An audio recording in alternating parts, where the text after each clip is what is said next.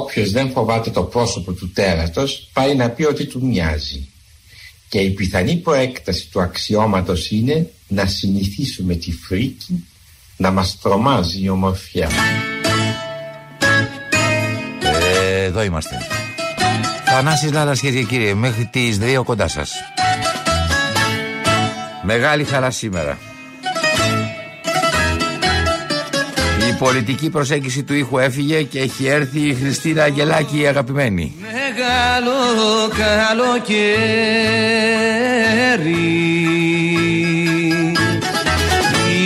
Η πόλη μας είναι μικρή Ο Μανολάκης ο Μητσιάς κάνει εισαγωγή σε αυτή την εκπομπή για να μας καλωσορίσει. Το μεγάλο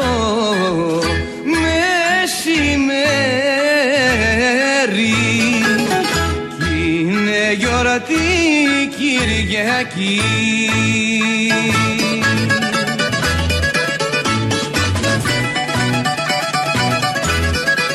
Ο Μανώλης καλωσορίζει κυρίες και κύριοι την ύπαρξη του Λουκιανού και Λαϊδόλη που σαν σήμερα γεννήθηκε ναι στα, στη μνήμη μας. Ο Λουκιανός είναι πάντα στη μνήμη μας. Και στη ζωή μας. Κι όλο ζητώ να μάθω Ποιος είναι ο δρόμος για γυρισμό Κι όλο ζητώ να μάθω Ποιος μένει μόνος στο χωρισμό Ποιος μένει μόνος στο χωρισμό; Μεγάλο ερώτημα. Χωρίζεις, ένας πάει από εδώ, άλλος πάει από εκεί. Ποιος είναι από τους δύο μόνος; Και οι δύο λάθος κυρία μου.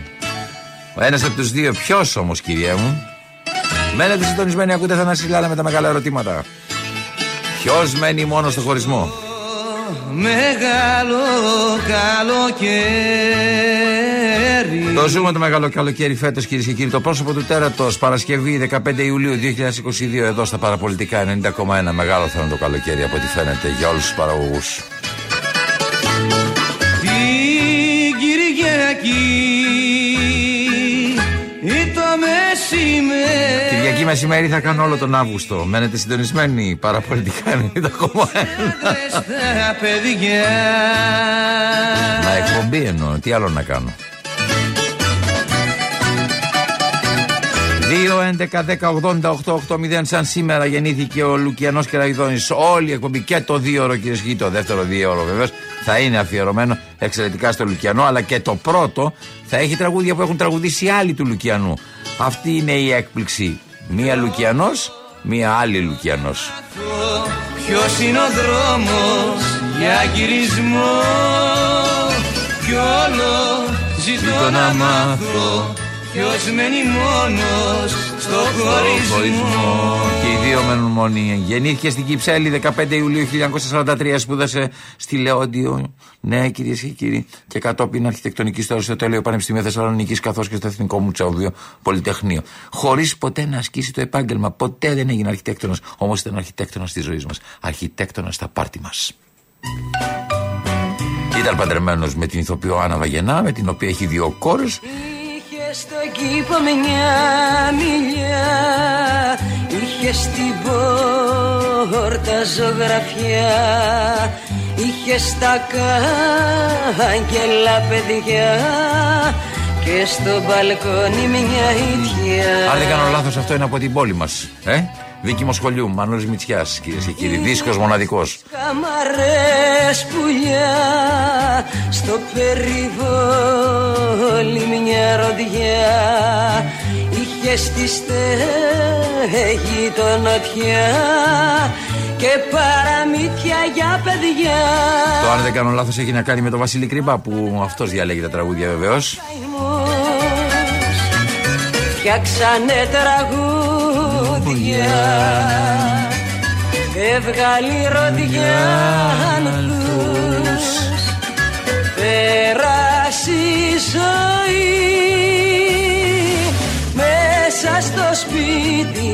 Τα καλοκαιρία έχουν αλλάξει χρώμα και φως έχουν αλλάξει χρώμα και φως Βίκη Μοσχολιού λένε οι πληροφορίες μαζί με τον Λουκιάνο και Λαγιδόνη. Χθες είδαν την Πανσέλινο μαζί από εκεί που βρίσκονται ψηλά, κυρίες και κύριοι. Εμείς είμαστε εδώ, εδώ στο Απορροπολιτικά 90,1. Η καλλιτεχνική πορεία του Λουκιανού Καλαϊδόνη ξεκίνησε στι αρχές τη δεκαετίας του 70, όταν έγραψε τη μουσική για τη θεατρική παράσταση του έργου της Κοστούλας Μητροπούλου Η πόλη μας. Έξω και το τραγούδι, από εκεί είναι. Στην πρώτη νύχτα του βοριά Είχε στον τοίχο μια καρδιά Έγραφε ονόματα μικρά Και φύγανε πια για το νοτιά. Και τα πουλιά και τα παιδιά Μάθανε τα παιδιά καημού Κουλ, κουλ σήμερα. Φτιάξανε τραγούδια έβγαλε ροδιά ανθούς πέρασε ζωή. Μέσα στο σπίτι τα καλοκαιρία έχουν αλλάξει. Χρώμα και φως έχουν αλλάξει.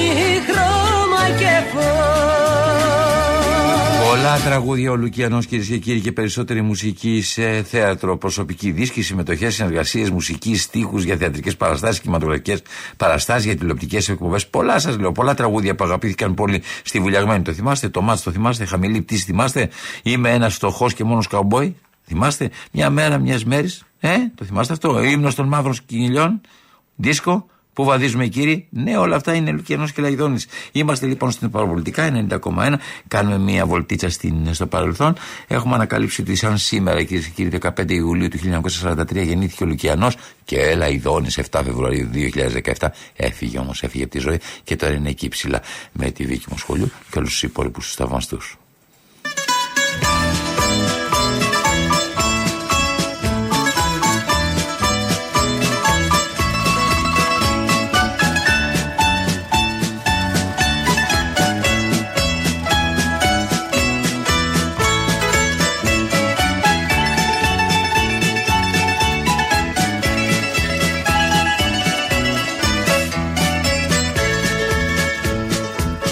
Αχ να η Αθήνα Πασχαλιά. Κι η Ελευσίνα κόκκινο γεράνι. Θα σου βάζε λουλούδια, λουλούδια στα μαλλιά Σα βγαίναμε στου ήλιου το Σεριάνι Θα σου βάζα λουλούδια, λουλούδια στα μαλλιά Σα βγαίναμε στου ήλιου το Σεριάνι Αρχιτάξτη αυτής της εκπομπής είναι ο Χρήστος Μητυλίνιο. Ο Βασίλης Κρυμπά βεβαίως επιλέγει πάντα τις μουσικές, τις υπέροχες μουσικές. Είναι ένα, σαν ένα πάρτι τις τελευταίες μέρες αυτή η εκπομπή. Σαν μια γιορτή και οφείλεται κανονικά στο Βασίλη Κρυμπά. Εμείς απλώς και μόνο είμαστε οι πρωταγωνιστές μιας πρωταγωνιστικής υπόθεσης που αφορά το Βασιλάκι. Ο οποίος όλο, όλο κυρίες και κύριοι, όλο τον Αύγουστο με τη δική του εκπομπή θα είναι εδώ. 10 η ώρα, 10 η ώρα το βράδυ είναι η δική σου εκπομπή τον Αύγουστο. 10 με 12 λοιπόν όλο τον Αύγουστο ακούτε υπέροχη. 8 με 10, 8 με 10 υπέροχη μουσική. Ε, δεν θα το μάθει τώρα σε λίγο, θα τον ενημερώσει ο σταθμός, γι' αυτό περιμένει. Έχει βγάλει και το καπέλο του και περιμένει. Κουρεύτηκε, δεν ήθελε το μακρύ μαλλί. Το έχει βαρεθεί το, το μακρύ ο Βασίλης. Παναγιώτης Κάτσιας, κυρίες και κύριοι, όσο περίπου να σας φαίνεται το βάρη πυροβολικό αυτής της εκπομπής. Ναι, είναι στην επιμέλεια των ηχητικών. Πεινάω στο βαριέμαι και διψώ και κατρουλιέμαι. Αυτός είναι ο Βασίλης. Αυτός είναι ο Παναγιώτης. Και η Χριστινούλα μας, η Χριστίνα Αγγελάκη, είναι εδώ πέρα η οποία ρυθμίζει τον ήχο που φτάνει στα δαφτάκια σας, στα δικά σας τα δαφτάκια και λέτε Α, τι ωραίος που είναι αυτός ο ήχος. Ε, αυτή είναι η Χριστίνα. ξανά, ξανά με ένα φίλι να βγούμε στο ονείρου τα μπαλκόνια. Όχι, υπάρχει κι άλλη γυναίκα σε, αυτό το, σε αυτή την εκπομπή κύριε και σε αυτό το σταθμό αυτή την ώρα. Είναι η Ειρήνη Λεγάκη που μπορείτε να τη βρείτε και να μιλήσετε μαζί της στο 2.11.10.80.880. Όχι για ό,τι θέλετε, για τα τραγούδια που προτιμάτε του Λουκιανού να ακούσετε. Θα πάρετε το 2.11.10.80.880 Μηδέν. Μπράβο, κυρία μου, μην ξεχάσει το μηδέν. Ένα μηδενικό είναι πολύτιμο σε αυτή τη ζωή. Εντάξει, ε, ένα μηδενικό, ναι. Τα μηδενικά κάνουν εκπομπές, προσέχτε. Μεταξύ των οποίων και εγώ. Ε, η Ειρήνη Λεγάκη, λοιπόν, κυρίες και κύριοι, σας περιμένει. Σας περιμένει στη- στο τηλεφωνικό κέντρο να πείτε ποια τραγουδάκια του Λουκιανού θα θέλατε να ακούσετε σε αυτό το αφιέρωμα που θα κάνουμε τη δεύτερη ώρα αυτής της εκπομπής, που θα είναι όλοι αφιερωμένοι, όλοι αφιερωμένοι σε αυτόν τον μεγάλο πρωταγωνιστή των πάρτις της ε, δεκαετίας του 70, του 80, του 90. Κυρίες και κύριοι, ναι, Λουκιανό Καελαϊδόνη σήμερα έτσι για να πάτε καλά σε Σαββατοκύριακο. Θα ακούσουμε άλλο ένα τραγουδάκι του Λουκιανού, μετά διαφημίσεις και μετά το ραντεβού που έχουμε αφήσει από χθες. Το θυμάστε, Χάρης Δούκας, ο γραμματέας, ο γραμματέας τομέα ενέργειας του Πασό και του Κινάν. Είχαμε αφήσει μερικά θέματα ανοιχτά. Ε, αυτά τα θέματα θα τα κλείσουμε σήμερα. Γιατί αν ανοίγει ένα θέμα, καλό είναι να το κλείνεις.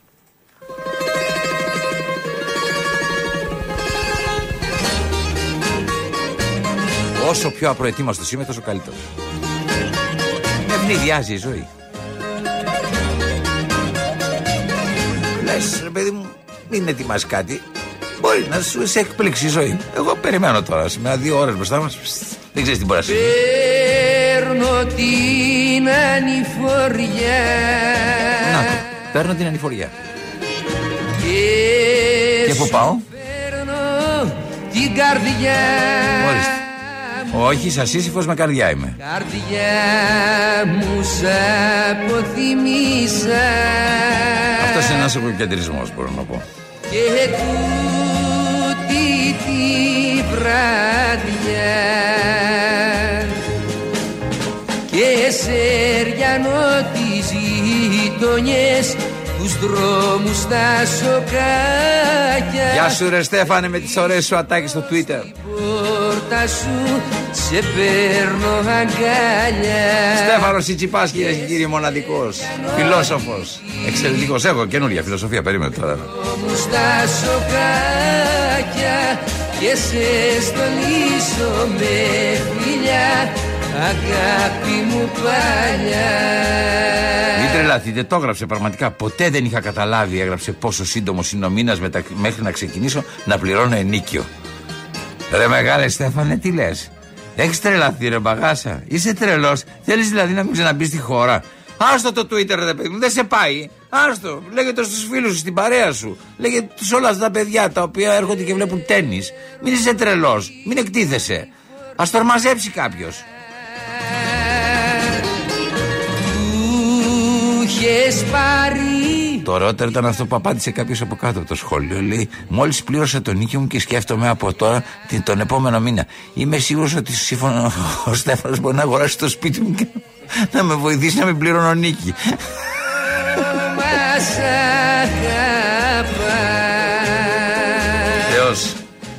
και σεριανό τις γειτονιές.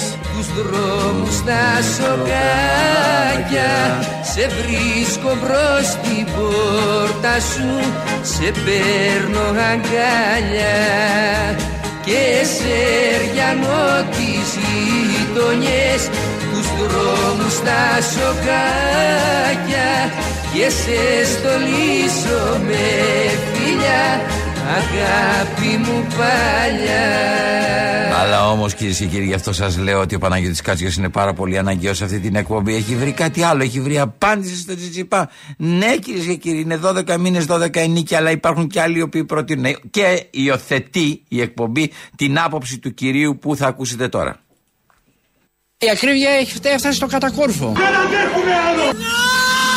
Έχω Δευτέρη και μάλιστα έχω και Λευτέρη. Δηλαδή ο Λευτέρης τον έχω γράψει στο Δευτέρη. Ωραίο, ε. Τα χρήματα δεν φτάνουν για όλο το μήνα. Τι να μας κάνει ο Μητσοτάκης, πόσο να μας δώσει κι αυτός; Με τα λεφτά αυτά που φτάνουν μόνο για 15 μέρες θα λύναμε το πρόβλημα αν κάναμε τους μήνες 24 από 15 μέρες. Με τέτοια λεφτά.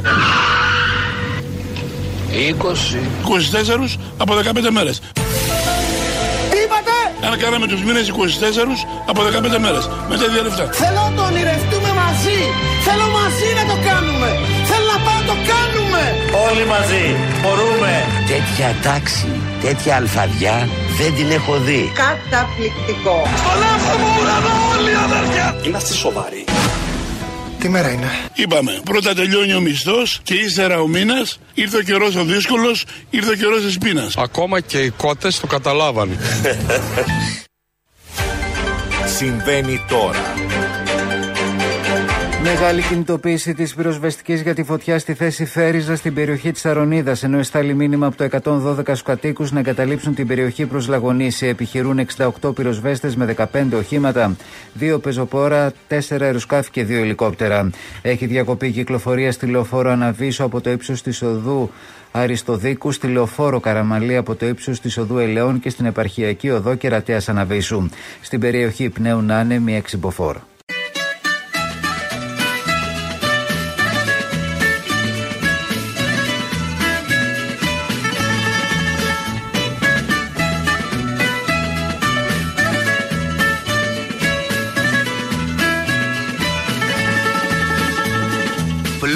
και παλάτια δεν ζηλέψαμε. Άκου που σου λέω κι ακούμι Βγήκαμε στον κόσμο και παλέψαμε. Ίσια να κρατήσουμε γραμμή. Ένα χαμογέλο γυρέψαμε Και μια μπουκιά ψωμί. Πυρεωτάκια δίχως λεφτά Στη βίο πάλι απ' τις εφτά. Πυρεωτάκια ντόπρα παιδιά με καθαρή καρδιά Το χθεσινό ραντεβού μας λοιπόν με τον Χάρη Δούκα. Ο Χάρης Δούκας είναι ο γραμματέας τομέα ενέργειας του Πασόκ ε, Κινάλ, αναπληρωτής καθηγητής της Σχολής Ηλεκτρολόγων, Μηχανικών και Μηχανικών Υπολογιστών του Εθνικού Μετσόβιου Πολυτεχνείου. Είναι ένας άνθρωπος ο οποίος είναι κοντά στον κύριο Ανδρουλάκη. Ε, θέλω να σας πω ότι είχαμε αφήσει μια συζήτηση από χθες ημιτελή. Θέλω να πω ότι υπάρχουν μερικά ακόμα πράγματα τα οποία ε, θα ήθελα πάρα πολύ να τα συζητήσω με τον κύριο Χάρη Δούκα που με ευχαριστεί πάντα να συζητώ. Ε, και του είχα ζητήσει από χθες που μιλήσαμε για το ένα κομμάτι από αυτό που μας απασχολούσε, δηλαδή για την ενέργεια. Αν μπορούσαμε να ανανεώσουμε το ραντεβού και σήμερα για να συμπληρώσουμε την κουβέντα μας. Κύριε Δούκα, σας ευχαριστώ πάρα πολύ που είσαστε και σήμερα κοντά μας. Δικιά μου η χαρά, καλό μεσημέρι σε εσά και στους ακροατές σας. Χαίρομαι πάρα πολύ και σε εσάς. Ήθελα επίσης να σας πω ότι από εχθές μέχρι σήμερα έχουν προκύψει και διάφορα άλλα θέματα. Ναι, Θέλω να αλήθεια πω- είναι. Θα μπορούσαμε δηλαδή να συζητάμε ώρες γύρω από αυτά. Αυτό που είχαμε αφήσει από χθες και θα ήθελα να προηγηθεί τη συζήτησή μας είναι σε σχέση με το πρόγραμμα κοινωνικής κατοικίας με χρηματοδότηση από το Ταμείο Ανάκαμψης από Ναι. τη Χαριλάου Τρικού που προτείνει- προτείνετε εσείς, δηλαδή ο κ. Ανδρουλάκης και εσείς όλοι, η αξιοποίηση των ακίνητων του δημοσίου για τη δημιου- την αξιοποίηση των ακίνητων του δημοσίου για τη δημιουργία ενός αποθέματος κοινωνικών κατοικιών προς ενοικίαση με φθηνό αντίτυπο από νέα ζευγάρια και οικονομικά ευάλωτα. Τη βρίσκω πολύ ενδιαφέρουσα την ερώτηση. Πρώτα πρώτα την, ε, την πρόταση. Πρώτα πρώτα θα ήθελα να σας πω, έχετε στα χέρια σας πραγματικά ποια είναι αυτά τα ακίνητα του δημοσίου; Εντάξει, η καταγραφή αυτή είναι πάρα πολύ δύσκολη και είχε γίνει παλιότερα μια προσπάθεια και περίπου πριν ε, 5-6 χρόνια και έχουμε στη διάθεσή μας κάποια στοιχεία τα οποία όμως θέλουν πολύ σημαντική επικαιροποίηση αν θέλουμε να προχωρήσουμε στη συνέχεια σε επιλογή συγκεκριμένων κατοικιών που έχει νόημα να αναβαθμίσουμε ενεργειακά και να ακολουθήσουν αυτή τη λογική των ε, κατοικιών. Πάντως ε, μιλάμε ότι το δημόσιο έχει ε, ένα αρκετά σημαντικό, ας μείνουμε σε αυτό, ε, αριθμό ακινήτων τα οποία είναι α- απολύτως αχρησιμοποιητά. Στεμμένα στην πραγματικότητα. Ξέρετε, αυτό που με παραξενεύει πάρα πολύ και θέλω να σας το πω είναι ότι εδώ και πάρα πολλά χρόνια το ε, ε, ελληνικό δημόσιο αξιοποιεί καινούριους συνεχώς χώρους. Ε, αγνώντας ότι υπάρχει στα χέρια της ή ξέροντας ότι υπάρχουν κάποιοι χώροι στα χέρια τους και δεν τους αξιοποιεί. Δηλαδή υπάρχουν πράγματα τα οποία θα μπορούσαν να μειώσουν σε μεγάλο βαθμό το δημόσιο έξοδο, αλλά όμως το δημόσιο. Ποιος είναι ο λόγος αυτός, Είναι επειδή είναι παλιά κτίρια ή επειδή ακριβώς υπάρχουν άλλοι άνθρωποι οι οποίοι έχουν φτιάξει κτίρια και πρέπει το ελληνικό δημόσιο να τα παίρνει Ναι, δεν για να υπάρχει παίρνουν κανένας- αυτή μηνιαίο εισόδημα και έτσι να το εξασφαλίσουν. Ναι, ναι, ε, νομίζω ότι δεν υπάρχει κανένας απολύτως προγραμματισμός αφού δεν υπάρχει ξεκάθαρη καταγραφή για να μπορέσει κανείς να δει ποια είναι τα αναξιοποίητα και ποια από αυτά είναι σε ποια κατάσταση ώστε να μπορέσουμε να δώσουμε κάποια χρήματα για να είναι άμεσα εμπορεύσιμα ή αξιοποιήσιμα. Δείτε και τι γίνεται ακόμα και με Ολυμπιακά εκείνα τα οποία σε προνομιακές περιοχές. Εγώ τυχαίνει να μένω στα νότια προάστια και βλέπω ε, ακίνητα τα οποία είναι απολύτως παρατημένα, τα οποία θα μπορούσαν να χρησιμοποιηθούν όχι μόνο για νέα ζευγάρια, αλλά για εταιρείες, μετανοικιάζουν εταιρείες, startups, εταιρείες, νέους επιχειρηματίες να φτιάξουν εκεί νεοφυείς επιχειρήσεις και να ε, γίνει και το brain gain. Δηλαδή, αν κάποιος μένει σε. Έχει, δίνει η χώρα του ακίνητα δίπλα στη θάλασσα ε, με πολύ φθηνό κόστος οι επιχειρήσεις θα μεταφερθούν στην Ελλάδα. Και αυτό δείχνει αν θέλετε και τις πολλές δυνατότητες που έχει η χώρα και οι οποίες είναι αναξιοποιητές. Πάρα πολλές επιχειρήσεις δηλαδή και πάρα πολλοί νέοι άνθρωποι που έφυγαν, εάν ήξεραν ότι έχουν μια προνομιακή μεταχείριση όσον αφορά τη στέγη της, την, ε, στην οποία θα μπορούσαν να, να βάλουν την επιχείρησή τους, είμαι σίγουρος ότι θα ερχόντουσαν, ότι είναι πολύ διαφορετικό να δουλεύεις στη χώρα μας, στο κλίμα αυτό δίπλα στη θάλασσα, με μια λογική τιμή, από το να είσαι κάπου στο εξωτερικό. Πιστεύετε ότι αυτό είναι υλοποιήσιμο. Ειλικρινά σας μιλάω γιατί ξέρετε, πιστεύω ότι κάθε φορά που πάει μια τέτοια ιδέα να γίνει πραγματοποιήσιμη, ε, αντιδρούν πάρα πολλά ιδιωτικά συμφέροντα. Έχετε σκεφτεί δηλαδή στο, στο, στο, στο, στο Πασό Κινάλ ότι υπάρχουν συμφέροντα από κάθε φορά να στέλνουν μια τέτοιου είδους ε, ε, ε, λογική; Κοιτάξτε να δείτε, το είπατε και εσείς πολύ καλά, οι καλές πρακτικές είναι γνωστές. Και αυτά τα οποία λέμε είναι συγκεκριμένες προτάσεις που εφαρμόζονται σε άλλες χώρες και που έχουμε τη δυνατότητα να εφαρμόσουμε και εδώ. Το πρόβλημα δεν, δεν είναι γνωστές. Το πρόβλημα είναι αυτό που βάλετε είναι, είναι πολιτικό. Ότι δηλαδή υπάρχουν ε, κατεστημένα συμφέροντα τα οποία δεν αφήνουν τη χώρα να αναπνεύσει και τα οποία δεν αφήνουν το δημόσιο να παίξει έναν άλλο ρόλο και συνολικά να απελευθερωθούν παραγωγικές δυνάμεις. Άρα η ερώτηση δεν είναι ποιες είναι οι καλές προτάσεις, είναι αν υπάρχει διάθεση σύγκρουσης με αυτά τα οποία μας κατάνε πίσω. Και νομίζω ότι εδώ έχουμε τη διάθεση και την όριση βάζοντας αυτά τα πράγματα στο τραπέζι να χτυπηθούμε με όλες αυτές ε, τα συστήματα και τις διαδικασίες που δεν αφήνουν τίποτα να προχωρήσει. Και είναι πραγματικά κρίμα για τη χώρα. Τα συζητάμε τόσα χρόνια. Από, πάμε από κρίση σε κρίση και τελικά δεν έχει αλλάξει στην ουσία το μοντέλο ανάπτυξης της χώρας και θα έλεγα ότι και τα κατεστημένα συμφέροντα και συγκεκριμένες πραγματικότητες που μας έφτασαν ως εδώ συνεχίζουν και παραμένουν ανέπαφες. Να σα πω πόσο θα στήγησε, λέτε, σε μια πολιτική, σε ένα κόμμα, εάν έβγαινε και έκανε πρώτα, πρώτα πριν από όλα αυτά, ας πούμε, έκανε μια ε, χαρτογράφηση των, των, των οικονομικών συμφερόντων που κρατάνε τη χώρα πίσω. Δεν θα ήταν πολύ. Δεν ξέρω. ναι. Μάλιστα αυτή η σιωπή σα έχει πολύ μεγάλο ενδιαφέρον. Λοιπόν, δηλαδή ε, μιλάμε για ναι, την ναι. αξιοποίηση, για την καταγραφή, για όλα αυτά. Για τα... Και όλοι μιλάνε για οικονομικά συμφέροντα. Ε, ποιος, γιατί δεν παίρνει κάποιος την τόλμη να πει λοιπόν οικονομικά συμφέροντα. Θανάσης Λάρας, Κώστας Νικολάου, πέντε, ε, τους δέκα ανθρώπους οι οποίοι έχουν τα πολύ μεγάλα οικονομικά συμφέροντα και αναστέλνουν όλες αυτές τις λειτουργίες. Γιατί αν κανένας δεν υπερβεί αυτόν τον φόβο, δηλαδή να μιλήσει για τα οικονομικά συμφέροντα, έχω την εντύπωση ότι δεν μπορεί να προχωρήσει στο παρακάτω. Δεν ξέρω αν καταλαβαίνετε. Είναι η αλήθεια αυτή. Είχαμε στο πρόσφατο συνέδριο κάνει αυτή τη ε, συζήτηση και είχαμε πει ότι είναι ωραία αυτές οι προτάσεις τα λοιπά, το ευχολόγιο, ας το πούμε έτσι, και οι, οι εργαλειοθήκες. Αλλά αν δεν πούμε ξεκάθαρα με ποιες συγκεκριμένες πραγματικότητες πρέπει να συγκρουστούμε, δεν τις ονοματίσουμε, όχι ε, ποιου επιχειρηματίες, αλλά ποιε πραγματικότητες που έχουν αφήσει τη χώρα σε αυτή την κατάσταση δεν θα μπορέσουμε να προχωρήσουμε. Και αυτό που προσπαθούμε να κάνουμε σε κάθε τομέα είναι να δούμε ακριβώς ποια είναι εκείνα τα συστήματα τα οποία μας κρατάνε πίσω. Α πούμε, στην ενέργεια έχουμε κάνει μια μεγάλη ανάλυση που δείχνει και μετά κανείς μπορεί να προχωρήσει και να πάει παραπέρα και να δει και ε, τις επιχειρηματικές δομές που στηρίζουν, ποιες είναι δηλαδή οι επιχειρηματικές δομές που είναι εθισμένες στα εισαγόμενα ορυκτά καύσιμα και έχουν δημιουργήσει αυτή την πολύ μεγάλη εμπλοκή της χώρας στην ενεργειακή παγίδα του φυσικού αερίου. Είναι συγκεκριμένες επιχειρηματικές αποφάσεις και συγκεκριμένοι άνθρωποι που συμβούλευαν όλα αυτά τα χρόνια και χάρασαν πολιτική η οποία μας έχει καταστήσει απολύτως τροτούς στο ρωσικό φυσικό αέριο και συνολικά στο εισαγόμενο φυσικό αέριο. Αν βάλουμε όμως την πολιτική της απεξάρτησης, για παράδειγμα, από τα εισαγόμενα ορυκτά καύσιμα, αμέσως θα δείτε πώς όλοι οι άνθρωποι και όλα τα συστήματα που ενοχλούνται από αυτό θα αρχίσουν να βαράνε και θα καταλάβουν όλοι ποιοι είμαστε και τι προσπαθούμε να κάνουμε. Σωστό.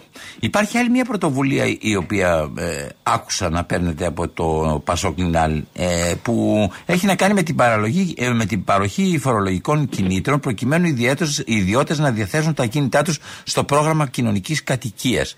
Για πέστε με αυτό πώς το φαντάζεστε; Να πούμε ότι το, πρόβλημα, το πρόγραμμα κοινωνικής κατοικίας είναι αρκετά σύνθετο και ότι πρέπει να βάλουμε μέσα και τη λογική των φορολογικών κινήτρων. Αν δηλαδή ε, και αυτό το, τη λογική των φορολογικών κινήτρων τη βάζουμε συνολικά στις πολιτικές μας. Αν δηλαδή κάποιος θέλει να προσφέρει ε, το σπίτι του για να ε, ενταχθεί σε ένα, ή το ακίνητό του ή κάποια, ε, ακόμα και κάποιο χρησιμοποιεί το οποίο μετά χρειάζεται και κάποια λεφτά για να αναβαθμιστεί, να μπορεί αυτό να παίρνει μια πολύ σημαντική, να ε, βγαίνει, ας το πούμε έτσι, η αξία αυτή από τον φόρο που θα πληρώσει. Το ίδιο βάζουμε και για την εξοικονόμηση ενέργειας, κάτι το οποίο το κάνει η κυβέρνηση. Λέμε δεν είναι μόνο επιδοματικό, αλλά αν κάποιος ε, ε, πολίτης κάνει μια δράση ενεργειακής αναβάθμισης στο κτίριο, το κόστος αυτό να αφαιρείται ε, από το φορολογητέο του εισόδημα. Προσπαθούμε δηλαδή δράσεις οι οποίες έχουν σημαντικό κοινωνικό και ενεργειακό θετικό αντίκτυπο να έχει μια σημαντική ο πολίτης κινητροδότηση αν τις προωθεί. Για πέστε μου, όταν λέτε μια τέτοια δράση, πέστε μου μια τέτοια δράση που θα μπορούσε να πάρει ένα, ένα, ένα νοικοκυριό και ο φορολογούμενος να απαλλαγεί. Να, ναι, ναι, ακριβώς. Το νοικοκυριό να πει ότι εγώ θα ε, κάνω μια ριζική ενεργειακή αναβάθμιση στο κτίριό μου. σωστα Η, η, η, αναβάθμιση αυτή θα μου κοστίσει 15.000 ευρώ. Ναι. Και αυτά θα ε, εκπίπτουν το φόρο. Μάλιστα. Οπότε και δημιουργεί μια αυτονομία ενεργειακή και ταυτόχρονα σου. Είναι σημαντικό κίνητρο αυτό, αν το ξέρει ότι αυτό δεν θα έχει καμία. Και, και ταυτόχρονα ξεφεύγουμε από το αμυγός επιδοματικό χαρακτήρα όλων αυτών των προσπαθειών. Μέχρι τώρα τι κάνουμε, επιδοτούμε νίκια, επιδοτούμε ενεργειακές αναβαθμίσεις. Άρα είναι το κράτος, ας το πούμε έτσι, ο συσσαγωγικά πατερούλης, ο οποίος προσπαθεί να δώσει κάθε φορά κάποια χρήματα για να κινητοποιηθούν. Όχι, να αφήσουμε τους πολίτες με σημαντική κινητροδότηση να προχωρήσουν σε αυτές τις δράσεις. Με σημαντικές φορολογικές ε, αντισταθμίσεις. Σημαίνει δηλαδή να πληρώνουν πολύ λιγότερους φόρους αν είναι κοινωνικά και ενεργειακά υπεύθυνοι. Αν αναβαθμίζουν τα σπίτια τους, αν προχωρούν σε ε, δράσεις που σχετίζονται με ε, περιβαλλοντική ενσυναίσθηση ή να δίνουν ας πούμε, τα, κάποια από τα ακίνητά τους σε προγράμματα κοινωνικής κατοικίας να έχουν σημαντικές εκτός φόρου. Αυτό κοιτάξτε τώρα, τι μου δημιουργεί. όταν κάποια ε, ένα κόμμα βρίσκεται στην αντιπολίτευση λέει μερικά πράγματα τα οποία είναι πάρα πολύ αυτονόητα. Και απορεί κανείς ένα κόμμα που βρίσκεται στην κυβέρνηση, αφού θέλει να ικανοποιήσει πραγματικά τους ανθρώπους οι οποίοι το ψηφίζουν και να ξαναέρθει στην κυβέρνηση κτλ. κτλ δεν υιοθετεί ή τέλος πάντων δεν έχει και αυτό αντίστοιχες περιπτώσεις, αντίστοιχες προτάσεις. Πιστεύω ότι δεν είναι θέμα εξυπνάδας δηλαδή.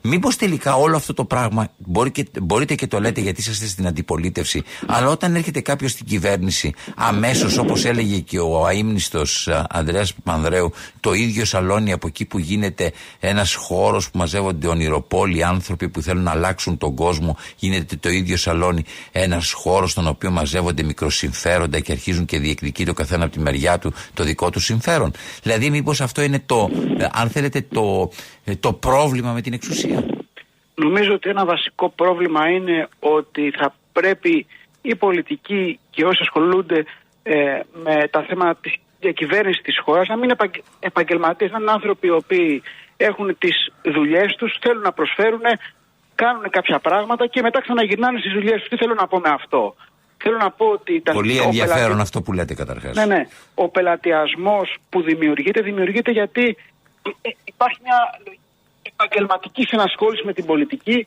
και αυτό στη συνέχεια δημιουργεί μια σειρά από σημαντικά προβλήματα. Αν υπήρχαν θητείε, αν αλλάζανε θεσμικά κάποια πράγματα και ο καθένας ε, είχε ένα συγκεκριμένο χρονικό ορίζοντα που μπορεί να ασχοληθεί και συνέχεια θα πρέπει να γυρίσει στη δουλειά του, όλα θα ήταν διαφορετικά. Δηλαδή, εγώ που σας μιλάω, ε, έχω κάνει κάποιες ερευνητικές προσπάθειες στο Πολυτεχνείο, πιστεύω κάποια πράγματα θα ήθελα να γίνουν στην πράξη.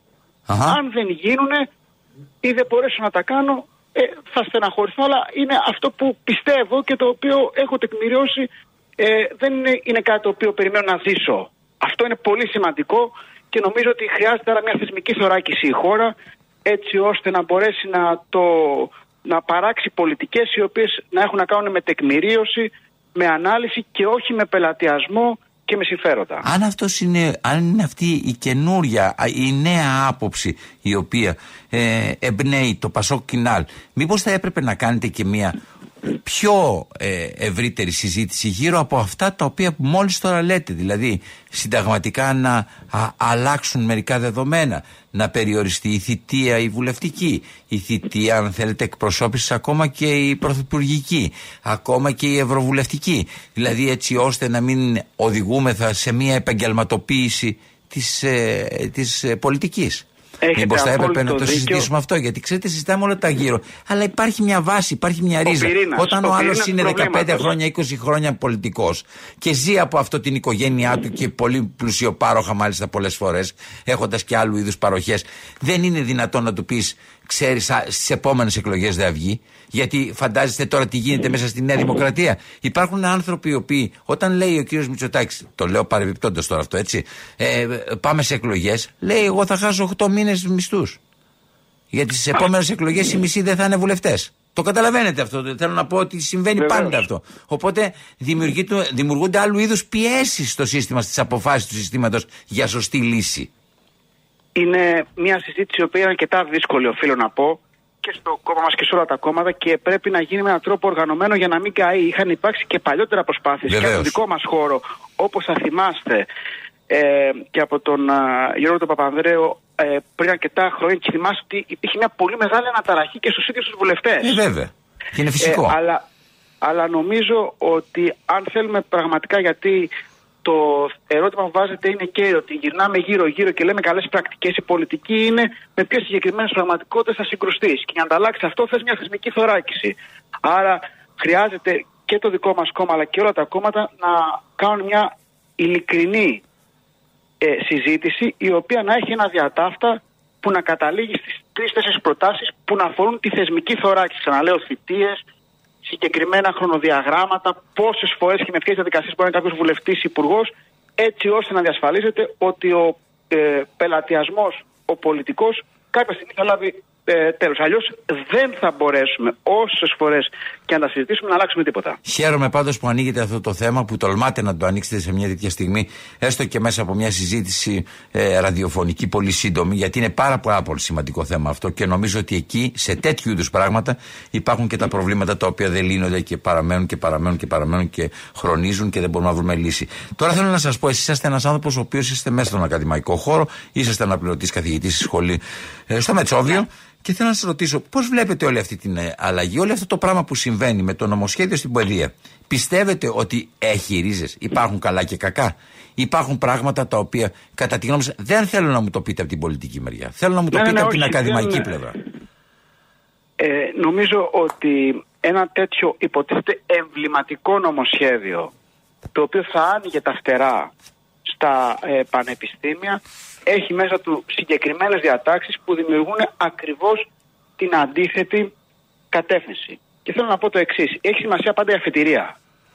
Το νομοσχέδιο αυτό, έτσι όπως είναι γραμμένο, εμένα προσωπικά μου δίνει την εντύπωση ότι δεν πιστεύει στο ελληνικό πανεπιστήμιο. Αν, αν ε, δηλαδή το, εγώ Και έχω δεν, πιστεύει, σπουδάσει- και δεν πιστεύει ότι το ελληνικό πα- πανεπιστήμιο στην πραγματικότητα έχει μία σύνδεση. Οι σπουδέ του Ακριβώς. έχουν σύνδεση με την ε, αγορά, αλλά όχι την ελληνική αγορά. Ακριβώς. Γιατί οι περισσότεροι άνθρωποι που βγαίνουν από το ελληνικό πανεπιστήμιο βρίσκουν δουλειά στην ε, Ακριβώς. ξένη Καλά. αγορά. Άρα Ακριβώς. δεν είναι, δηλαδή είναι ψεύτικο το δίλημα ότι ξέρετε πρέπει να βρούμε μια σύνδεση των σπουδών με την αγορά Δεν εργασία. βρίσκουν τα παιδιά δουλειά στο πελατειασμό και τη διαπλοκή που υπάρχει στον ελληνικό χώρο. Μπράβο. Αλλά βρίσκουν στις ανταγωνιστικές αγορές της Ευρώπης. Αυτό είναι το πρόβλημα. Και όχι πώς θα εντάξουμε το ελληνικό πανεπιστήμιο στον πελατειασμό της χώρας. Να πω ένα παράδειγμα. Ε, εγώ είμαι σχολή ηλεκτρολόγων μηχανικών. Στα- πε- Τα παιδιά με τις πανελλήνιες μπαίνουν κοντά στα 250 άτομα. Με τις μετεγραφές, ξέρετε πόσοι φτάνουμε. 500 κάθε χρόνο. Ναι. Άρα είναι άλλοι τόσοι οι οποίοι μπαίνουν με άλλους τρόπους. Μάλιστα, πολλοί από αυτούς μπαίνουν με υπουργικές αποφάσεις. Είναι μια ιστορία που τη συζητάμε 10 χρόνια τώρα. Μια αδικία. Γιατί δεν διορθώνει αυτή; Και σε Το τελευταία νομοσχέδιο ανάλυση, αυτό. γιατί δεν προβλέπεται στο νομοσχέδιο και μια σχολή που να λέει πώς θα μπω με άλλους τρόπους στην αγορά εργασίας. Ναι. Δηλαδή να σε μαθαίνει το Ακριβώς. ρουσφέτη, πώς να χρησιμοποιήσει την εξουσία. Ναι. Να υπάρχει, να, πω είναι και ένα- μάθηση. Και γι' ένα αυτό. δεύτερο. Ε, έχουμε ευρωπαϊκά προγράμματα τα, ελ- και, και εμείς, αλλά πάρα πολλοί ε, ε, συνάδελφοι και πάρα πολλά πανεπιστήμια. Είναι από τα πρώτα σε απορρόφηση ευρωπαϊκά προγράμματα, δηλαδή σημαίνει ότι δεν τα παίρνουν οι Γερμανοί, τις ευρωπαϊκές χρηματοδοτήσεις, όχι τις ελληνικές. Τις παίρνουν Έλληνες ελληνικά πανεπιστήμια και ελληνικά ε, εργαστήρια. για να, μετα... για να κάνουμε ένα ταξίδι ή, ε, στο εξωτερικό, ένας συνεργάτης ή να αγοράσει έναν εκτυπωτή, χρειάζεται μια διαδικασία ακραία. Εδώ και 10 χρόνια λέμε βοηθήστε μα να μειώσουμε τη γραφειοκρατία, να είμαστε περισσότερο αποτελεσματικοί, να απορροφούμε καλύτερα τις χρηματοδοτήσεις που είναι ευρωπαϊκές. Φέρνουμε χρήματα δηλαδή που θα τα έπαιρναν άλλες χώρες στην Ελλάδα και από αυτές πληρώνονται νέοι ερευνητές για να φύγουν έξω. Καμία τέτοια αρρύθμιση στο νέο νομοσχέδιο. Δίνεται μια πολύ μεγάλη συζήτηση για τα συμβούλια διοίκηση, για το πρίτανη και πώς θα μοιράζουν τις εξουσίες. Μα το πρόβλημα στο, στο ελληνικό πανεπιστήμιο είναι πώς θα μοιράσουμε τις εξουσίες και ποιος θα, κάνει καλύτερα τον, θα έχει καλύτερα τον έλεγχο. Νομίζω δηλαδή ότι και σε αυτό το νομοσχέδιο η προσπάθεια ήταν για την ομή της εξουσίας. Γι' αυτό και για μένα είναι ένα λάθος νομοσχέδιο. Προσέξτε, σε αυτό το νομοσχέδιο στη Βουλή δεν τόλμησε κανένας να σηκωθεί να πει το ρόλο του ΙΤΕ του Ιδρύματος Τεχνολογίας και Έρευνας του Πανεπιστημίου Κρήτης το οποίο παίρνει όλες, όλα τα, τα κονδύλια έτσι δεν είναι ή κάνω λάθος Έτσι δηλαδή ναι. ε, έχει την πιο επιτυχημένη ε, πολιτική απορρόφησης επιστημονικών κονδυλίων από την Ευρωπαϊκή Ένωση κάνει μια σπουδαία δουλειά όλοι μιλάνε για ένα ε, για, για ένα πανεπιστήμιο. Ένα σπουδαίο κέντρο. Ένα, σπουδαίο κέντρο. Δεν μιλάει κανείς. Ε, έρευνα στην, στην Κρήτη, να το πούμε. Ακριβώς. Και δεν μιλάει κανείς γι' αυτό. Δηλαδή νιώθουμε όλοι ότι πρόκειται για μια πανφτωχή ε, ε, παιδεία, ε, εκπαίδευση, για, για εκπαιδευτικά ιδρύματα τα οποία είναι άγονται και φέρονται από διάφορα άλλα πράγματα και δεν μιλάει κανένας για την ουσία. Το ΙΤΕ, δεν έχω ακούσει ένα να μιλάει για το ΙΤΕ. Μου κάνει τρομερή εντύπωση. Ναι, ναι, ναι. Και όχι, υπάρχουν και πολλά, πολλές άλλες περιπτώσεις. Υπάρχει το ΕΠΙΣΕΗ που είναι ένα ερευνητικό πανεπιστημιακό Ινστιτούτο, το οποίο το κλείνουνε. Το κλείνουνε. Το οποίο είναι το πρώτο σε απορρόφηση ευρωπαϊκών κονδυλίων σε επίπεδο Ευρώπης. Γι' αυτό και λέω ότι έχει σημασία από πού ξεκινά, ποια είναι η αφετηρία ενός νομοσχεδίου. Αν ξεκινάς θεωρώντας ότι ε, υπάρχει απαξία στα ελληνικά πανεπιστήμια, δεν τα πιστεύεις, τότε η βάση είναι λαθασμένη. Αλλά ό,τι και να σχεδιάσεις μετά είναι λάθος. Η μεταρρύθμιση δεν είναι να γκρεμίσω ότι υπάρχει και να φτιάξω κάτι άλλο, είναι να βελτιώσω μια δουλειά η οποία γίνεται. Άρα, μήπως τελικά πρέπει να μεταρρυθμιστούν οι μεταρρυθμιστές; Και αυτό, και αυτό είναι σωστή. Σωστή πρόταση και αυτή. Ναι. Κύριε Δούκα, σας ευχαριστώ πάρα πολύ. Είναι πολλά πράγματα τα οποία μπορούμε να συζητήσουμε. Για μία ακόμα φορά όμως σας ευχαριστώ που δεχτήκατε την πρόσκληση. Να είστε καλό, καλό μεσημέρι. Καλή συνέχεια. Σας ευχαριστώ πολύ.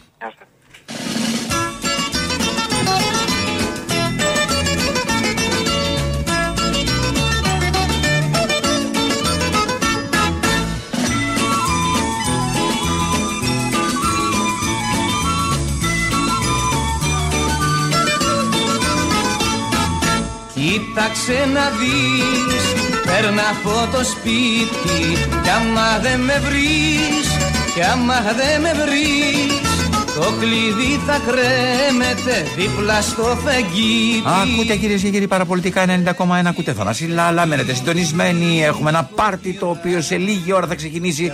Ήδη έχουμε αρχίσει με τραγουδάκια του Λουκιανού και Λαϊδόνη που λένε άλλοι τραγουδιστές που είπαν άλλοι τραγουδιστές. Αλλά έπεται Λουκιανός και Λαϊδόνης σε ένα πάρτι στα παραπολιτικά 90,1 κυρίες και κύριοι. Πότε; Παρασκευή εδώ σήμερα κυρίες και κύριοι 15 Ιουλίου 2022. Δηλαδή η μέρα γέννηση του Λουκιανού και Λαϊδόνη.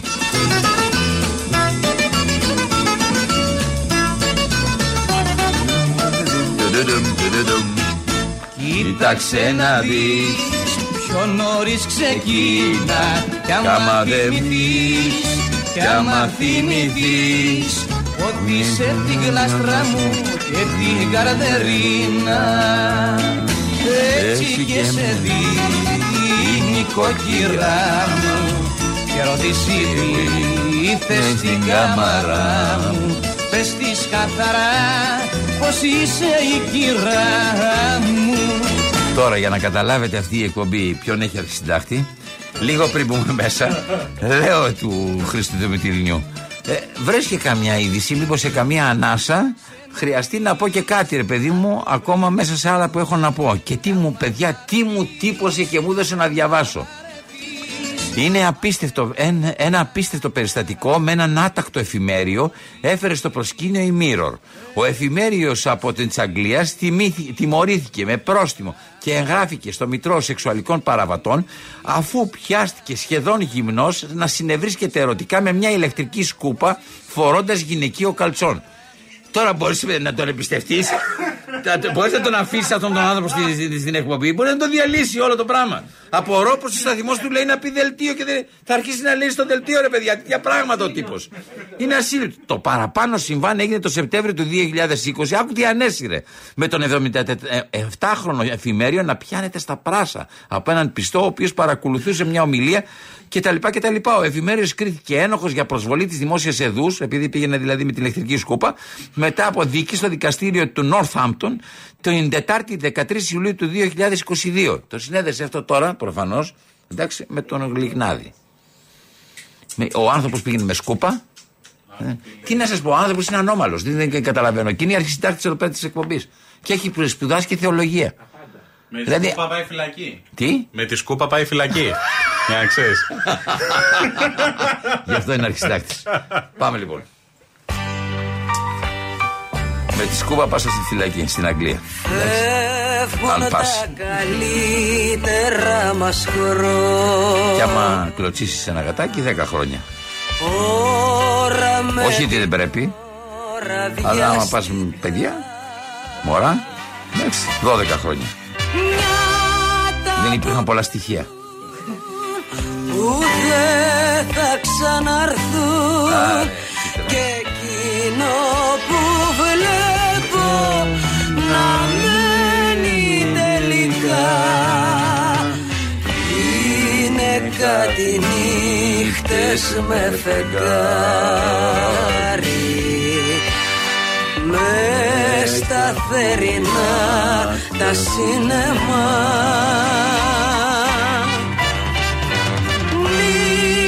Νύχτες που περνούν που δεν θα ξαναρθούν μαγιό κλίμα και για σεμενιά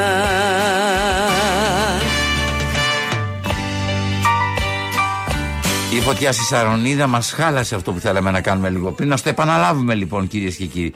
Εδώ υπάρχει ένα σοβαρό πρόβλημα σε αυτόν τον τόπο, εντάξει.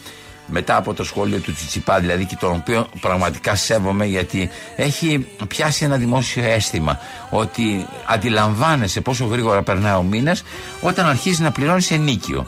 Εντάξει, ε, προφανώς ο Τσιτσιπά το παιδί θέλει να είναι ένας από εμάς. Ε, δεν είναι ένας από εμάς. Εντάξει, καταλαβαίνετε.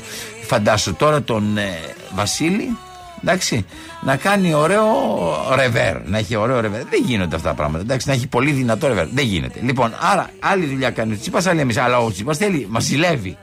Θέλει να είναι σαν ένας από εμάς. Έτσι.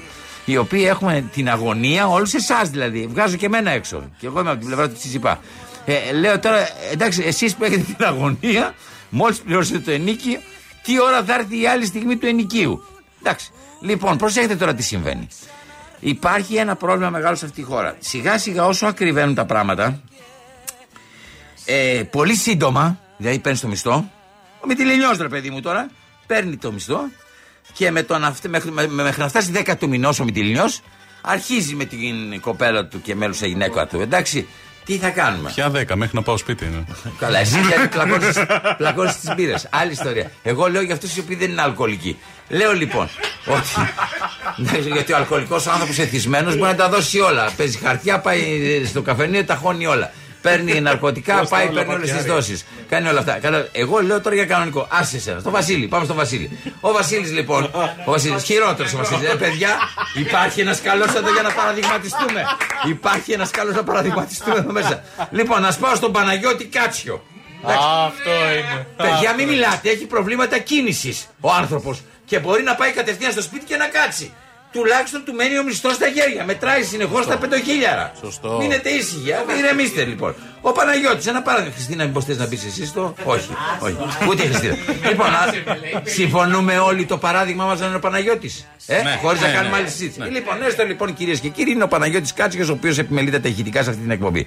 Παίρνει λοιπόν ένα πολύ ισχυρό ε, μισθό από αυτόν τον σταθμό, φε- τα μετράει, λέει ωραία, ε, αρχίζει ας πούμε τη ζωή, εντάξει, πληρώνει τον νίκη, πληρώνει το ρεύμα, ε, ε, αφήστε τελικά και το. Ε, ό,τι έχει να κάνει με το ρεύμα, α, τα, ε, πληρώνει ας πούμε το, ε, το νερό, πληρώνει α πούμε τα κοινόχρηστα, τα πληρώνει όλα αυτά τα πράγματα. Δέκα του μήνα, περνάνε δέκα μέρες ρε παιδί μου, έρχεται εδώ, περνάει ωραία, μιλάμε, πίνει νεράκι, όλα καλά, μια χαρά. Στις δέκα μέρες ξαναπηγαίνει στο τουλαπάκι που τα φυλάει, κοιτάει, το έχουν μείνει ελάχιστα. Εντάξει. Τσίμα τσίμα να πάει στο 15 μέρο. Εκεί τον πιάνει μια τρέλα. Για φανταστείτε οι μήνες να μην ήταν ήρθε η πρόταση, θα το ακούσετε. Οι μήνες να μην ήταν 12 και να ήταν 24. Και ο κάθε μήνας να σταματάει στις πρώτες 15 μέρες. Δεν θα σου έφταναν τα λεφτά. Σε ρωτάω. Γιατί δεν κάνουμε λοιπόν μια νομοθετική ρύθμιση να αλλάξει ρε παιδί μου, να πάμε σε 24 μήνες. Ο χρόνος αντί να έχει 12 μήνες, να έχει 24 μήνες και να ολοκληρώνει το κάθε μήνα σε 15 μέρο. Οπότε με τα λεφτά που με παίρνεις, να μπορείς να, να πας μια χαρά το μήνα σου. Εγώ στο λέω. Δεν είναι δική μου αυτή η πρόταση. Δεν είναι δική μου. Ήρθε κυρίες και κύριοι από το ρεπορτάζ. Εδώ είσαι Παναγιώτη, πες το ρεπορτάζ. Ρίξτε το τώρα. Η ακρίβεια έχει έφτασε στο κατακόρφο.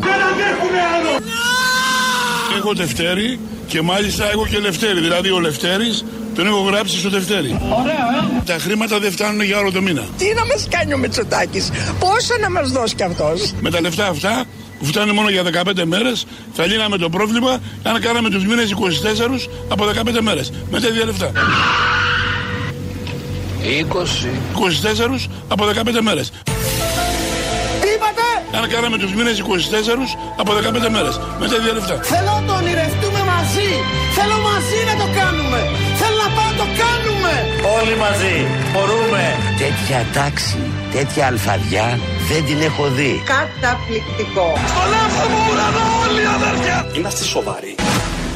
Τι μέρα είναι; Είπαμε, πρώτα τελειώνει ο μισθός και ύστερα ο μήνας, ήρθε ο καιρός ο δύσκολος, ήρθε ο καιρός της πείνας. Ακόμα και οι κότες το καταλάβαν.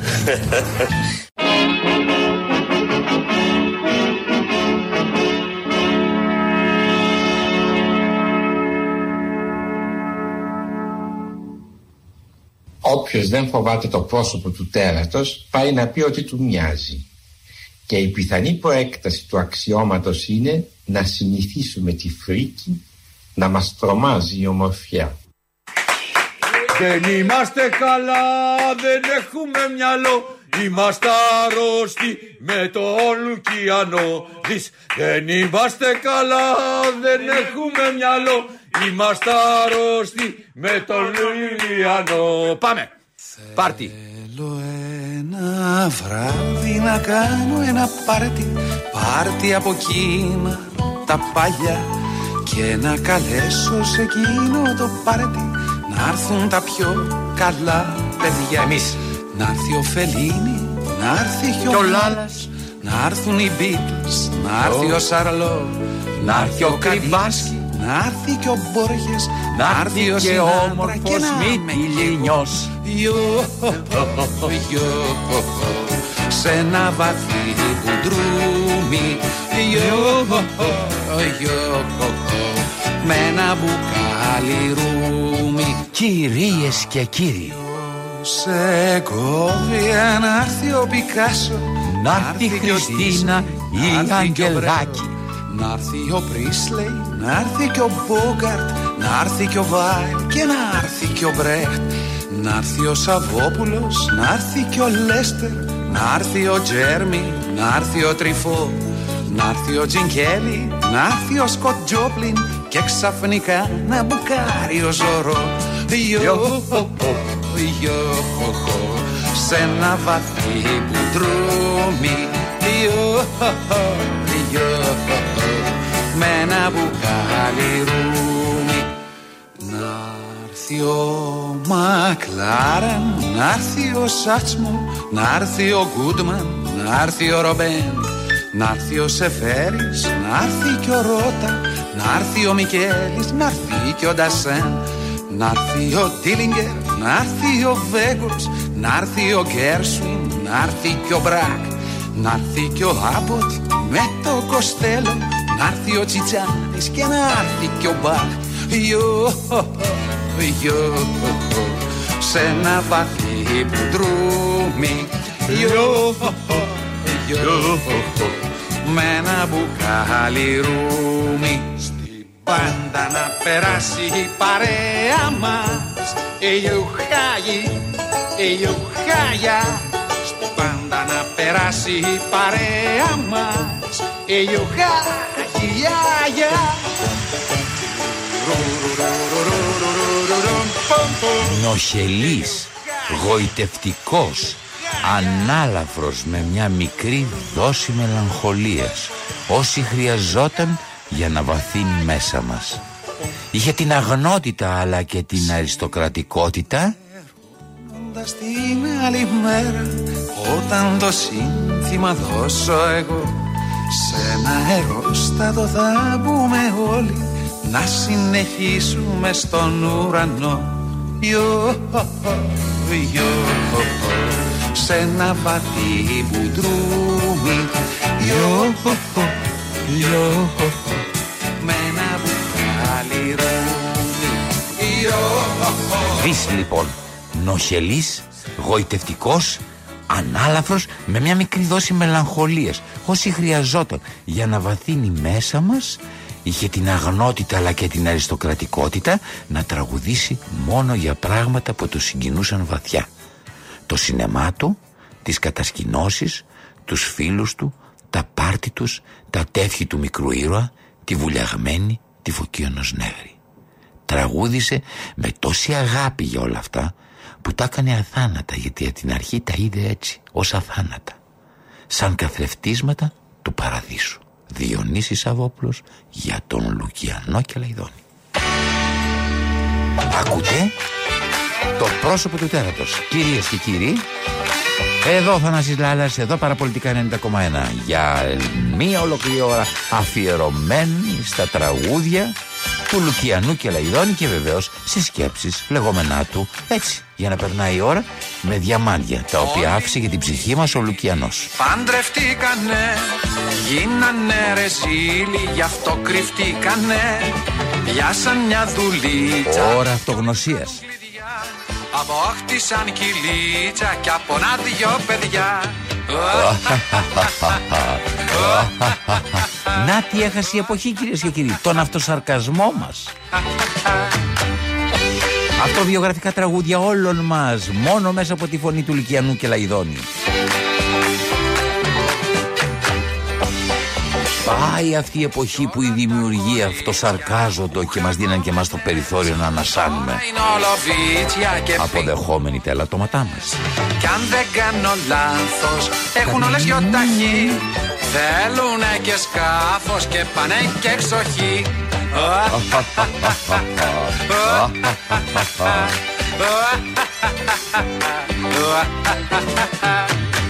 Στον ήχο αυτής της εκπομπής είναι η Χριστίνα Αγγελάκη, κυρίες και κύριοι, στην επιμέλεια των ηχητικών ο Παναγιώτης Κάτσιος, στη μουσική επιμέλεια ο Βασίλης Κρυμπάς. Αυτός επιλέγει τα τραγούδια, αλλά εσείς επεμβαίνετε.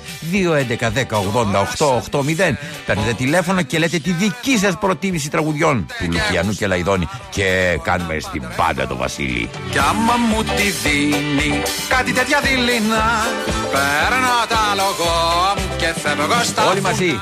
Πάμε τολί. Πάμε. Εδώ είμαστε κυρίες και κύριοι. Για μία ολόκληρη ώρα. Για να αλλάξει η μέρα σας.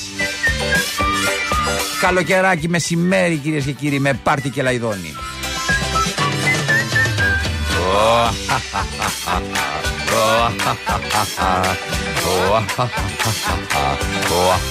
Όπου και αν είστε λυκνιστείτε Μέσα στο ταξί, στην κουζίνα σας, στην παραλία Λυκνιστείτε κυρίες και κύριοι Η κίνηση φέρνει μια χαρά στο σώμα Και κυρίως και κύριοι και, και, και, και τι είπατε, ε, αλήθεια, αλήθεια, ναι, να σας ρωτήσω κάτι. Τι σε έπιασε λοιπόν και έχεις αυτή την τρέλα με την κυψέλη; Γιατί σου αρέσει αυτή η γειτονιά; Εγώ Θανάση, γεννήθηκα και μεγάλωσα σε αυτή τη γειτονιά, στη Νέα Κυψέλη για την ακρίβεια. Η Κυψέλη έχει μια ζωντάνια που δεν την είχε καμιά άλλη περιοχή, ξέρεις, της Αθήνας. Μυστήριο σου λέω. Παραμένει ακόμα αυτή η ζωντάνια, κατά κάποιον τρόπο βέβαια, παρόλο τις δύσκολες εποχές. Ήταν κέντρο πολιτισμού η Κυψέλη. Ήταν πάντα ένας ξεχωριστός δρόμος. Ενώ η Πανεπιστημίου και στα δύο είναι δρόμοι του κέντρου. Παρόλο που αυτά είναι απρόσωποι, παρόλο δηλαδή δεν έχουν δική τους ζωή αυτοί οι δρόμοι, δεν ανήκουν κάπου, ενώ πατησίων ρε παιδί μου ανήκει στους κυψελιώτες. Αυτό την ξεχώριζε την Κυψέλη από τα άλλα που ήταν απρόσωπα μέρη της Αθήνας. Η πατησίων ήταν ακόμα και των εξαρχείων, μέχρι το τέρμα πατήσια είχε ο καθένας τα δικά του πατήσια. Λουκιανός και Λαϊδόνης, το πρόσωπο του τέρατος και πώς να μην του μοιάσετε. Πάνε μια βόλτα στη βουλιά γαμμένη Είναι η νύχτα ζεστή. Κάπου υπάρχει μια καντίνα ραγμένη Ίσως τη βρούμε ανοιχτή. Πάμε μια βόλτα στη βουλιά γαμμένη Η πόλη μου πέφτει στενή Κάτι θα πιούμε και στο τέλος πιωμένοι Κάνουμε μπάνιο γυμνή Γεμάτο καντίνες μέχρι το Σούνιο. Πάρτε το αμαξάκι σας, κυρίες και κύριοι. Πηγαίνετε μια βόλτα μέχρι το Σούνιο. Από τη μεριά του παραλιακού. Ω, πολλές καντίνες. Θα με φυλάς και θα ακούμε Τη μουσική του σταθμού Και αν δεν έχετε την ακούσετε, Μια βόλτα στη βουλιά αυτή γραμμένη η εκπομπή σε λίγη ώρα θα ανέβει στο YouTube και μπορείτε να πατήσετε παραπολιτικά ε, το πρόσωπο του τέρατος Θανάσης Λάλας και να πάρετε το πάρτι που κάνουμε εμείς σήμερα για το Εγκελαϊδόνι να το βάλετε στο αυτοκινητάκι σας και να πάτε μέχρι το Σούνιο. Να βρείτε μια καντίνα, να κάτσετε, να περάσετε πάρα πολύ ωραία. Ουζάκι πιέστε ή μπυρίτσα. Πάμε μια βόλτα στη βουλιά γραμμένη. Είναι η νύχτα ζεστή Πάμε και θα έχω τη σκεπή ανοιγμένη. Είναι και οι δρόμοι ανοιχτοί. Πάμε μια βόλτα στη βουλιά γραμμένη. Πάμε το νιώθω καλά. Φεύγει η νύχτα φεύγει δεν περιμένει. Και έχουν να γίνουν πολλά. Κι όταν στο τέλος χαράξει Τώρα χαράζει νωρίς Μπαίνουμε πάλι στα μάξι Κι ούτε μας ξέρει κανείς. Πάμε μια βόλτα στη βουλιά γαμμένη Πάμε το νιώθω καλά. Φεύγει η νύχτα φεύγει δεν περιμένει Και έχουν να γίνουν πολλά Τα πρώτα χρόνια της εφηβείας κατηφορίζαμε από Φωτίωνο Νέγρη μέχρι που φτάσαμε κάποια στιγμή στην Πατησίων. Ενδιάμεσα υπήρχαν πολλά στέκια, σφαιριστήρια και καφενεία που συχνάζαμε. Μετά βγήκαμε στην Πατησίων και αρχίσαμε το πάνω κάτω. Την ανακαλύπταμε σιγά σιγά. Τότε η Πατησίων είχε πολλούς καλοκαιρινούς και χειμερινούς κινηματογράφους που πηγαίναμε. Πέρασα από το δεύτερο γυμνάσιο που ήταν στη Χέιδεν, το πέμπτο στην Τοσίτσε και Τσαμ, ε, Τσαμαδού.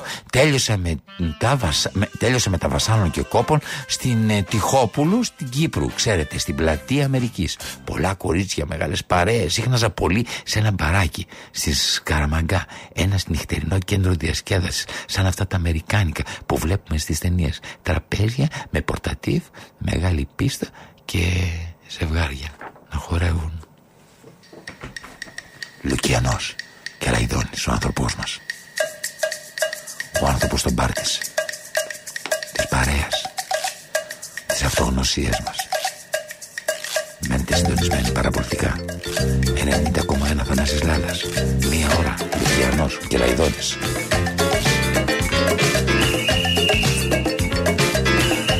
Πάνε αυτοί οι ωραίοι. Στα ξενύχτια λέμε ναι Και στις τρέλες λέμε ναι Στα μεθύσια λέμε ναι Στα κορίτσια λέμε ναι Στους απ' έξω λέμε ναι Στους εντάξει λέμε ναι Όχι λέμε στις κότες Όχι και στους ενέρωτους Όχι λέμε στις κότες Όχι στους κυριλές Στους δικούς Τους μας μας λέμε λέμε, ναι. ναι.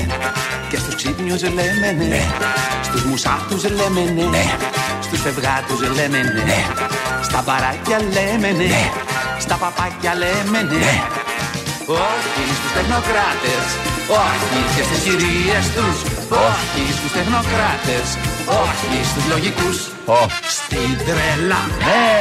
Στα πάρτι Ναι. Στη δράση Ναι. Στη βράση Στη σάμπα στο τζάμπα Στη ρέγγε Στη δίσκο Στους μαύρους Στους γάβρους Στους αναλφάβητους ναι Στους φαντάρους λέμε ναι Και στους γύφτους λέμε ναι Στους μαλλιάδες λέμε ναι Στους δροκάδες λέμε ναι Στα μαγκάκια λέμε ναι Στα πρεζάκια λέμε ναι Όχι λέμε στην πρέζα Όχι και στην εξάρτηση Όχι λέμε στην πρέζα Όχι στα σκληρά. Στα ωραία λέμε ναι Και στα κόλπα λέμε ναι Στα μυστήρια λέμε ναι και στις φάσεις λέμε ναι. Στα ουίσκια λέμε ναι Στα τσιγάρα λέμε ναι. Όχι στην ηρωίνη Όχι σ' αυτό το διάολο Όχι στην κοκαίνη Όχι στα σκληρά. Στην απλά Στη ξάπλα Στις βάρκες Στις τσάρκες Στους φίλους Στις πλάκες Στους σκύλους Στις γάτες Στους μίτσους Στους κίτσους Στην αντισύλληψη ναι. Στα Λοιπόν. κοκτέιλ λέμε ναι Λοιπόν, λέμε ναι λοιπόν, Μπανάνες λέμε ναι Στις κουκλάρες λέμε ναι ναι.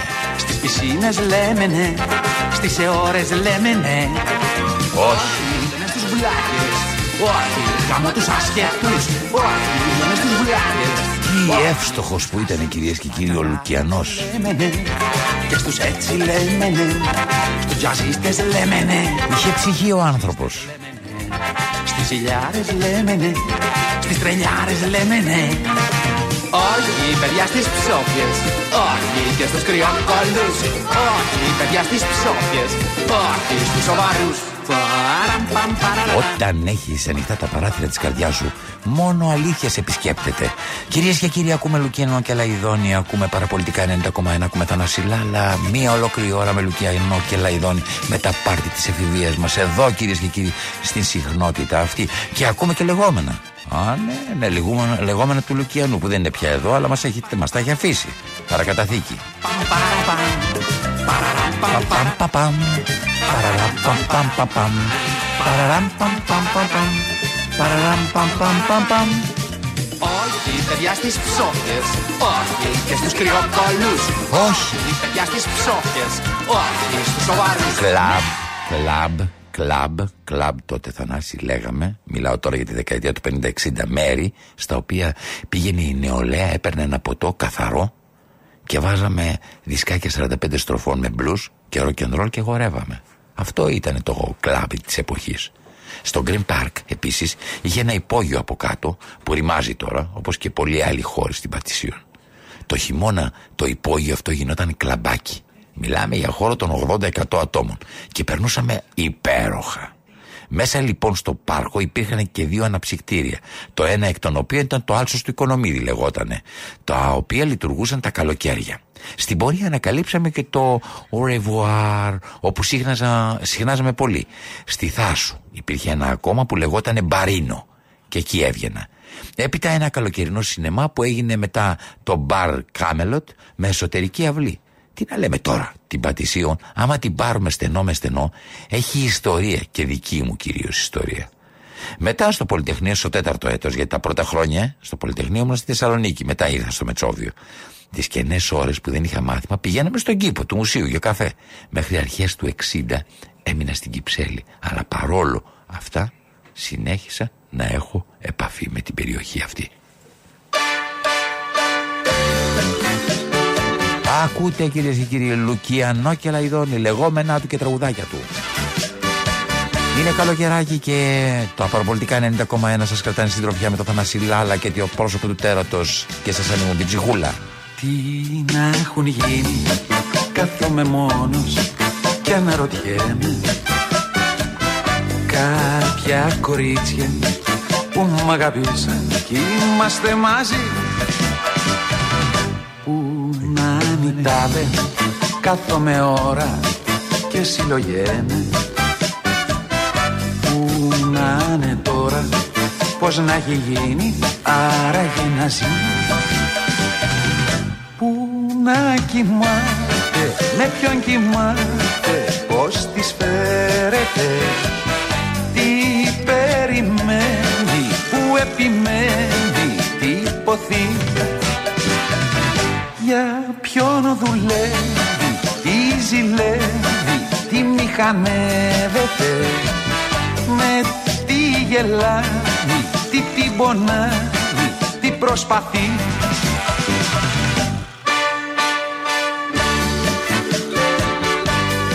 Μένετε συντονισμένοι, θα πάμε σε ένα μικρό διάλειμμα και θα επιστρέψουμε κυρίες και κύριοι. Το πάρτι συνεχίζεται και κατά τη διάρκεια των διαφημιστικών. Μην σταματήσετε να αναλυτνίζεστε. Ναι, είναι η χαρά του Θεού αυτό που ακούμε τώρα. Κάθομαι μόνος και αναρωτιέμαι Κάποια κορίτσια που είχα αγαπήσει κι είμαστε μαζί Μαζί Που να είναι τάδε Κάθομαι ώρα και συλλογέμαι Που να είναι τάχα Πώς να περνάει άραγε να ζει Με τι τη βρίσκει, γιατί βρίσκει Με τι τρελαίνεται. Τι αγαπάει, τι φοράει Που κατοικεί. Κι άμα με θύσει, όταν με θύσει Αν της φαίνεται, αν τυραννιέται Κι αν φιλιέται, εδώ και εκεί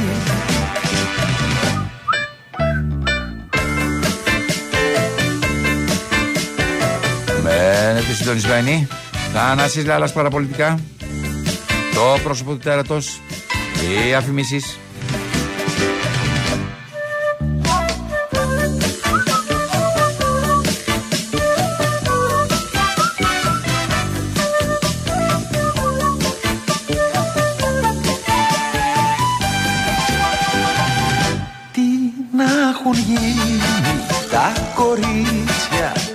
Αγαπήσαμε. Που ήταν δικά μας, που ήταν εντάξει, που ήταν δροσερά Τι να έχουν γίνει κάποια κορίτσια και τι να σκέφτονται. Όταν μ' ακούνε που τραγουδάω καμιά φορά Τζιν, τζιν, τζιν, τζιν, τζιν, τζιν Πώς του παν καλέ τα τζιν Πώς του παν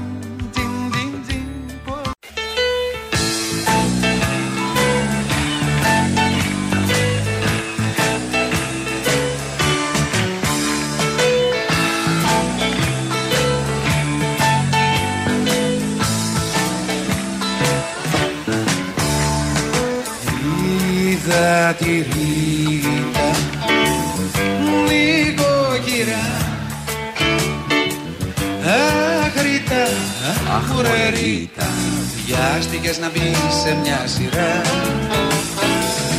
Είδα τη Ρίτα Κι είδα καλά Αχ Ρίτα, αχ μωρέ Ρίτα Από σένα εγώ περίμενα πολλά Η Ρίτα υπήρχε. Αχ Ρίτα, αχ μωρέ Ρίτα Από σένα εγώ περίμενα πολλά Ναι, δεν της φορτώνω όλος αλλιώς το τραγούδι, αλλά έκανε και αυτή μια μαλακία.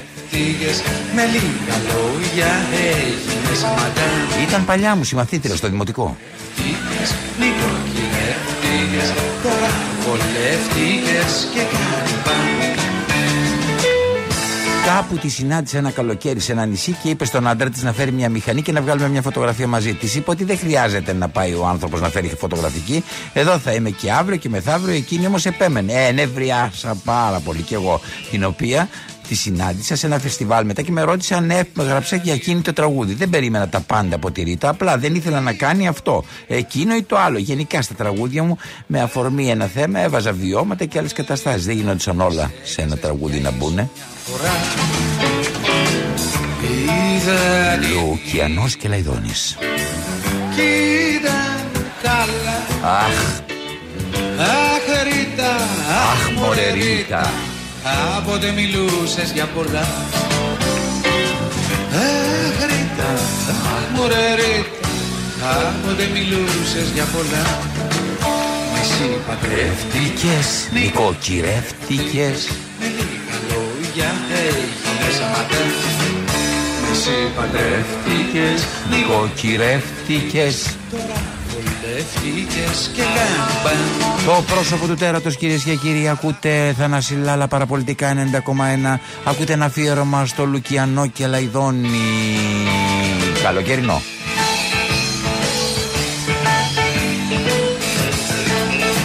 Κοίτα, κοίτα, κοίτα, κοίτα, κοίτα, κοίτα, κοίτα, φίλε, φίλε, κοίτα την κυρία που βγαίνει από, το, από τη θάλασσα τώρα. Ε, τι ωραία, ε, τι ωραία που είναι κυρίες και κύριοι. Αλήθεια, έχεις συνεργαστεί με μεγάλα ονόματα. Όπω ο Μπιθικότσι, η Μοσχολιού, ο Γκάτσος, ο Συνογρεπόντη. Τι σου έχουν δώσει όλοι αυτοί οι άνθρωποι; Ο καθένας από αυτούς μου έδωσε και κάτι. Τα πήρα εγώ μετά και έφτιαξα τη δική μου πορεία. Πήρα ό,τι καλύτερο μπορούσα και άρχισα να γράφω και τους στίχους εγώ. Από το φτωχό καουμπόι και μετά κάποια στιγμή είπα είναι καλή αγόλη αυτή, αλλά δεν λένε τις ιστορίες της ζωής σου. Εγώ είχα να αφηγηθώ τις δικές μου ιστορίες. Κάποιες ιστορίες από τα δικά μου βιώματα, τα βιωματικά μου. Για παράδειγμα, τραγούδια όπως η Ρίτα, πάμε μια βόλτα στη βουλιαγμένη. Δεν μπορούσε να τα φύγει κανείς παρά μόνο εγώ. Είπα, είναι μάστορες αυτοί, πολύ καλοί, αλλά κάτσε και πες τα δικά σου πράγματα και επίσης να γελάσει και ο κόσμος, ρε παιδί μου, λιγάκι τραγουδώντας. Γράψε κανένα αστείο τραγουδάκι. Γι' αυτό και πολλοί δίσκοι μου έχουν καλαμπούρι, μεγάλο καλαμπούρι. Αυτό το δρόμο βέβαια μου τον άνοιξαν όλοι αυτοί. Νεγρεπόντε, κάτσος και όλοι οι άλλοι. Δίσκο Εδώ είμαστε. Παραπολιτικά 90,1 θα μας μένετε συντονισμένοι. Λίγο ακόμα Λουκιανός και το πάρτι συνεχίζεται. Γιορτή. Όπου και να πας θα ακούσεις δίσκο Δίσκο, δίσκο. Είναι ο ρυθμός της εποχής Της εποχής. Δίσκο στην Αλάσκα και στο Βλαδιβοστόκ Δίσκο και στα κράτη-μέλη της ΕΟ Δίσκο στην Ελλάδα που άκρησα άκρη Ρούμελι, καρδίτσα και νησιά Δίσκο κάθε βράδυ μες στις δισκοτέκ Δίσκο και στις χώρες του ΟΠΕΚ. Δίσκο κάθε βράδυ μες στις δισκοτέκ Δίσκο και στις χώρες του ΟΠΕΚ. Τι ρυθμός, Τι ρυθμός. Τι περίφημος ρυθμός. Τι ρυθμός, τι ρυθμός Τι μυστήριος ρυθμός Λουκιανός και Λαϊδόνης. Το πάρτι μας. Από τα παραπολιτικά 90,1.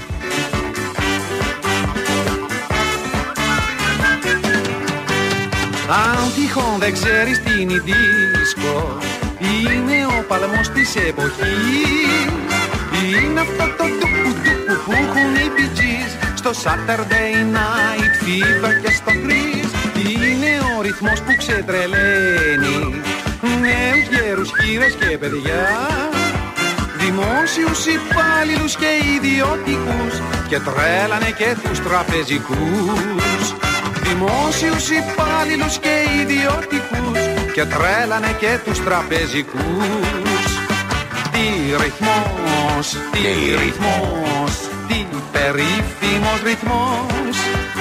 Τι ρυθμός, τι ρυθμός Τι μυστήριος ρυθμός Είσαστε στην Αθήνα; Πηγαίνετε στο Green Park να δείτε πώς έχει αλλάξει. Έχει φύγει ο Λουκιανός, το βλέπει από απάνω, αλλά όμως έχει αλλάξει. Έχει αλλάξει πολύ, είναι υπέροχο. Πηγαίνετε. Μόλις με πήρε ο Λουκιανός από τον ουρανό που το βλέπει με drone. Δίσκο!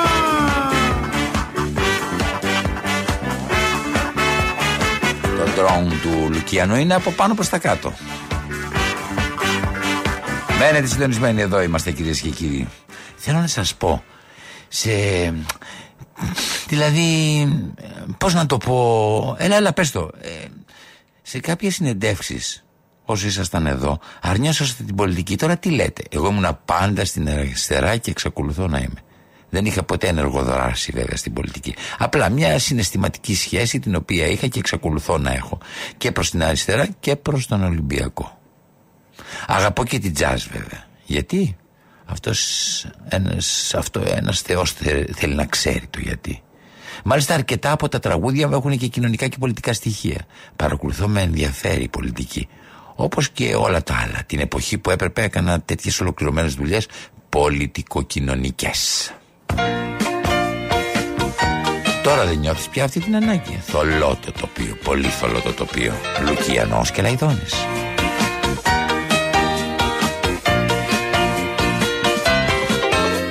Αρχίζει το μάτς, αδειάσαν οι δρόμοι Η ώρα ζυγώνει, αρχίζει το μάτς Αρχίζει το μάτς, ερήμος η πόλη Τρεχάτε και αρχίζει το μάτς Όπου γουστάρω να βλέπω κασκόλ Να βλέπω σημαίες να μπαίνουνε γκολ.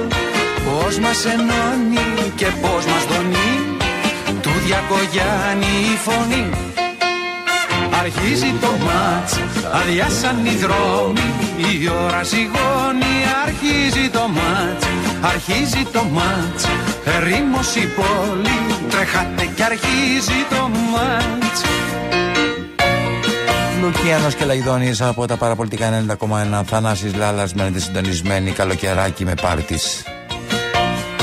Γυρίστε λιγάκι την πλάτη στην πραγματικότητας σε όλο αυτό που συμβαίνει, σε όλο αυτό που σας εκνευρίζει και σας οργίζει. Αρχίζει το μάτς, παράτα με τώρα, πλησίασε η ώρα, αρχίζει το μάτς, αρχίζει το μάτς, κανείς μη κουνιέται, σοπάστε και αρχίζει το μάτς.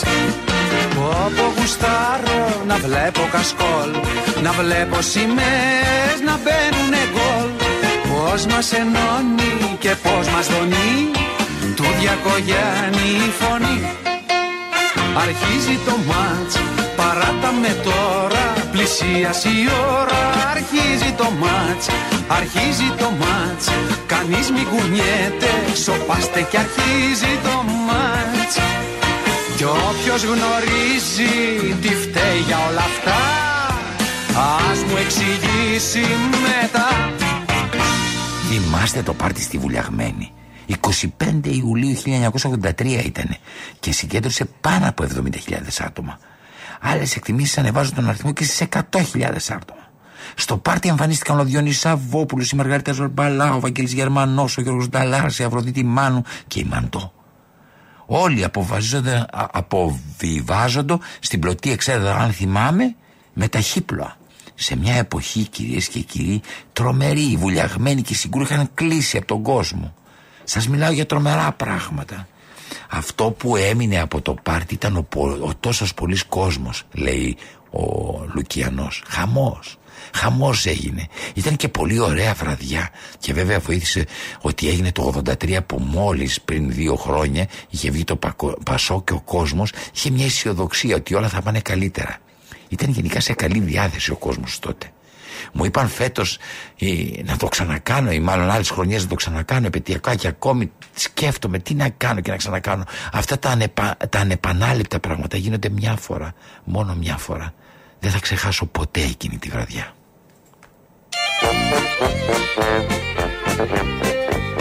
Λουτιανός και Λαϊδόνης Ακούτε παραπολιτικά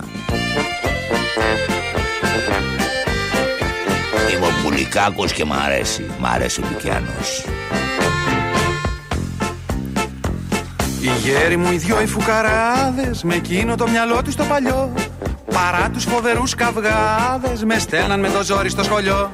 Κι εγώ που δεν γουστάρω κάτι τέτοια Τους εκδικήθηκα. Την πάτησα ξανά και φέτος Και με έδιωξαν ορίστηκα Την πάτησα ξανά και φέτος Και με έδιωξαν ορίστηκα και ευχαριστήθηκα. Α,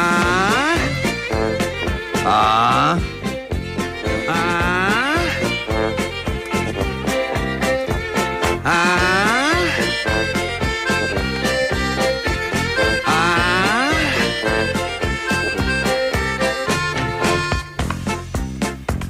Οι γέροι μου λοιπόν οι φουκαράδες τρομάξαν να με βάλουν σε δουλειά. Μα πριν να κλείσω δυο εβδομάδες μου πάνε να κόψω τα ωραία μου μαλλιά.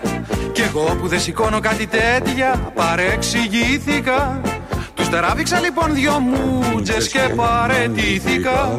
Τους τράβηξα λοιπόν δυο μούτζες και παρετήθηκα. Και ευχαριστήθηκα. Α,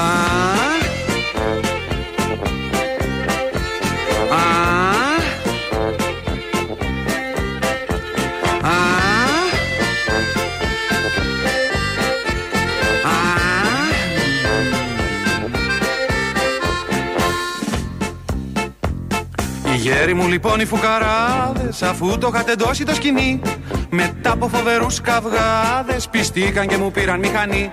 Και τώρα που με πάνω της και τρέχω σε χίλια κύβικα Κανένα βλάκα δεν αντέχω, σας έγραψα κανονικά. Κανένα βλάκα δεν αντέχω, σας έγραψα κανονικά. Και ευχαριστήθηκα. Α, α,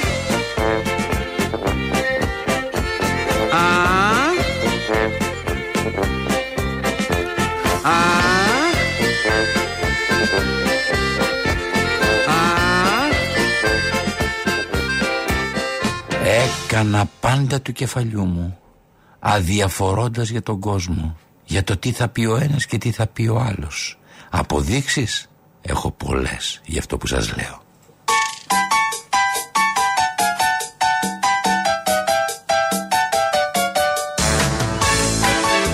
Όπως λέει και ο Μέγας Μπόρχες, έλεγε ο Κελαϊδόνης, γράφω για μένα, για μερικούς φίλους μου και για να απαλύνω τη ροή του χρόνου. Τι θα πει πως φέγαν οι άλλοι. Τι θα πει πως φταίνε αυτοί. Τι θα πει ρε εσείς, τι θα πει. Θα πει πως φταίνε κι εμείς. Φταίτε κι εσείς, ναι. Φταίνε κι οι άλλοι. Φταίνε κι εμείς. Φταίτε κι εσείς.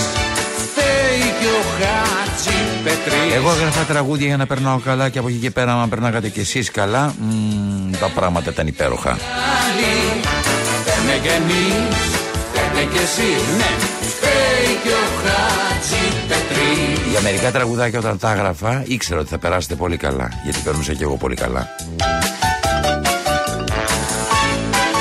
Να το γράφω στο κασετόφωνο το τραγουδάκι εκεί και να το ακούω μόνος μου και να γελάω. Αυτό μου έκανα στην αρχή. Με αυτό διασκέδαζα. Τι μας τα πάνε αλλιώς; Τι θα πει τα φάγαν οι άλλοι; Τι θα πει πως φταίει ο χοντρός; Φταίει και ο χοντρός και ο Πάντω λιγνός είμαι κι εγώ μέσα στη τραγουδάκι. Και εμείς φταίτε κι Χοντρός εσείς είμαι εγώ. Φταίνε κι οι άλλοι Φταίνε κι εμείς Φταίτε κι εσείς Να σου κι ο Χάτζη Έπιανα λοιπόν τον εαυτό μου να γράφει ένα τραγουδάκι, το έγραφα στο κασετοφωνάκι και το έβαζα και τ' άκουγα. Τ' άκουγα συνεχώς, λέει ο Λουκιανός και Ραϊδόνη. Τ' άκουγα, τ' άκουγα και έλεγα από μέσα μου: Πω, πω, τι ωραία περνάω. Ε, ρε, πούστιδες τώρα θα πάθετε κι εσείς πλάκα. Μόλις σας το βγάλω σε δισκάκι.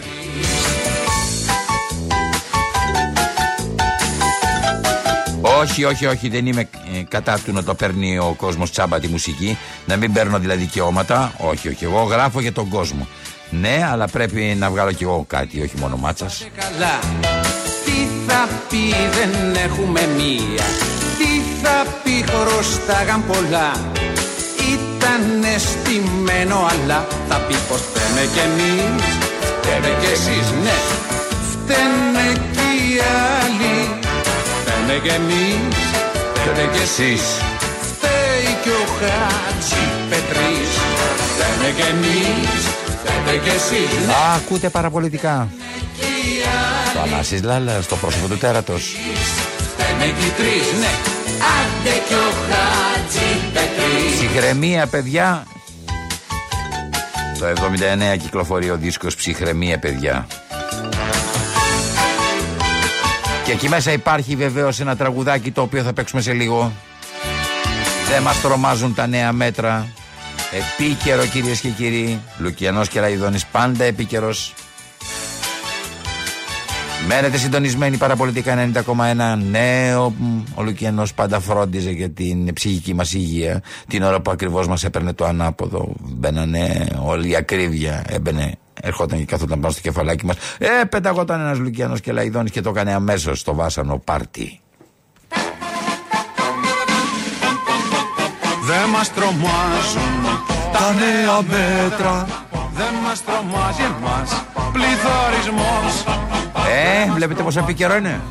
Τόσα και Άρε τόσα Λουκιανέ. θα μας τρομάξει τώρα ο καπιταλισμός Δεν μας τρομάζουν τα νέα μέτρα Δεν μας τρομάζει εμάς το ενεργειακό Εντάξει, σαν διάλειμμα το έκανα σφίνα. Τρομάξανε τόσα και τόσα Θα μας τρομάξει το κυκλοφοριακό Εδώ μας κλείνουν τώρα μέσα από τις δύο Και το δεχτεί Σαν να είναι σήμερα εδώ και αναγράφει για μας.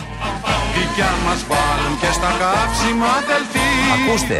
Δεν μας φοβίζουν και το ξέρουνε καλά Όλοι μαζί από το σπίτι. Τρομάζουν τα νέα μέτρα Τα συνηθίζουμε σιγά σιγά Εδώ δεχτήκαμε τόσα και τόσα Θα φοβηθούμε τώρα τα μόνα ζυγά Κυρίες και κύριοι Λουκιανός και Λαγενδόνης, ο αυτοβιογράφος μας.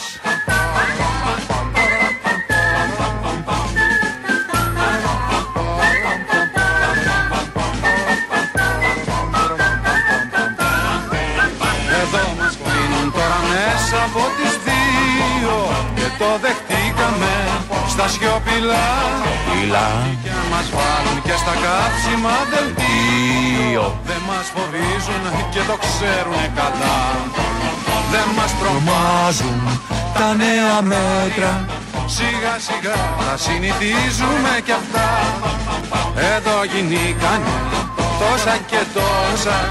Κι όμως εμάς δεν μας τρομάξαν αρκετά. Δεν υπάρχει κάτι που να μην έχω εκφράσει, λέει ο Λουκιανός και Λαϊδόνης. Ή έλεγε όσο ζούσε.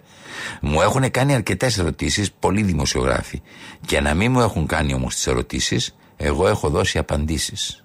Πριν τις ερωτήσεις. Λουκιανός και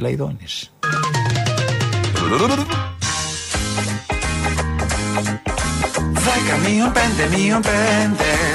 Έξι δια δύο συν οχτώ Είκοσι φορές το δεκαπέντε.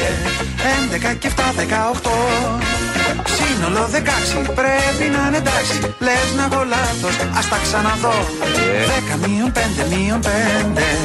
Έξι δια δύο συν οχτώ Είκοσι φορές το δεκαπέντε. Έντεκα και εφτά δεκαοχτώ Σύνολο 16, μάλλον είναι εντάξει. Ώρα να πέσω και να κοιμηθώ. Αν κοιμηθώ νωρίς, θα σηκωθώ νωρίς. Θα ξεκινήσω νωρίς και θα παρκάρω νωρίς. Αν κοιμηθώ αργά, θα σηκωθώ αργά. Και όταν θα ψάχνω για θέση θα είναι αργά. Στα 18 μου, Μείον πέντε, έξι δια δύο συν οχτώ στα 18 μου, Στο 15, 11 και 7, 18 Δέκα μείον πέντε, τρεις παρά πέντε.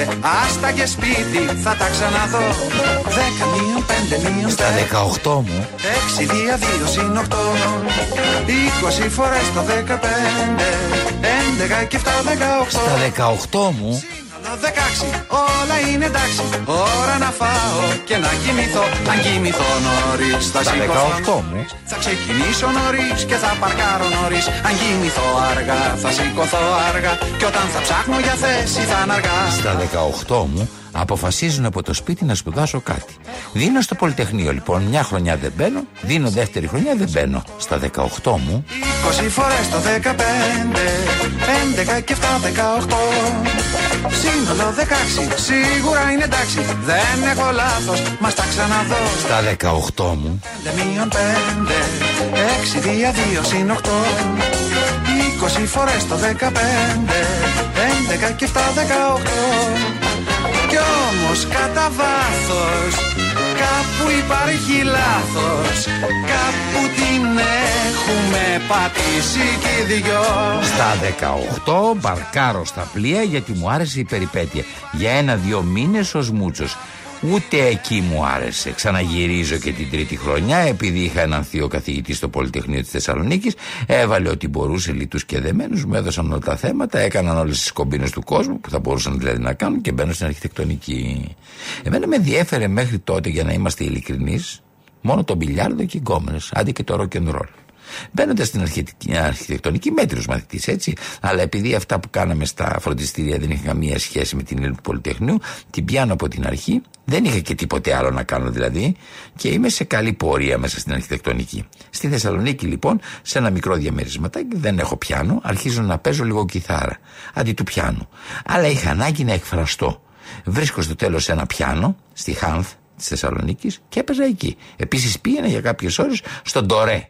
Α, σπουδαίο μέρος. Απέναντι από τον πύργο. Ξέρετε, το λευκό πύργο. Σε ένα κλασικό καφέ. Και στο υπόγειό του είχε ένα πιανάκι και έπαιζα για μένα γιατί ένιωθα την ανάγκη να παίζω πιάνο. Εκεί αρχίζω να γράφω κάτι πρώτα τραγουδάκια. Ένα από αυτά υπάρχει στο πρώτο μου δίσκο. Το καλοκαίρι σαν θα έρθει. Αυτό είναι γραμμένο τα χρόνια του Πολυτεχνείου 67-68.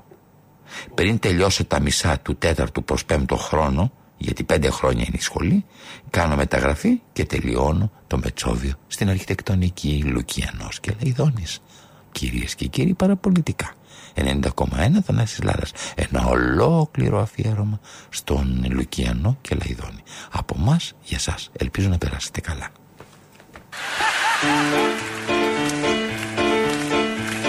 Από τη μια Ιταλοί και οι Γερμανοί για να σε βρουν να στατώνουν την Αθήνα. Ωραίο. Και από την Πολύ άλλη ωραίο. Πολύ ωραία πέρασε. Σας ευχαριστούμε κύριε Κυραγιδόνη. Ευχαριστούμε πάρα πολύ. Ήσασταν πολύ καλός και ανοιχτά το μικρόφωνο. Και είπα, ωραία. Και πρέπει να τη συμπληρώσω τη φράση. Και είπα ότι πέρασαμε ωραία. Πολύ ωραία. Τέλεια. Μη σε τρομάζει Γιατί κάνουμε εκπομπές για την ψυχή μας πριν από όλα, κυρίες και κύριοι.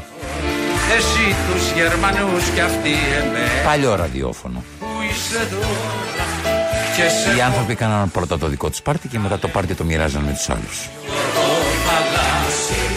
Που είσαι εδώ και σε έχω χάσει μικρέ μου ήρωα Γιώργο Θαλάσσι εγώ δεν ξεκουράζομαι ποτέ με παντού όπου το χρέος με προστά Ζω θα υπάρχουν στη γη κατακτητές. Θα τους συντρίβω για το αίμα τους θα στράσει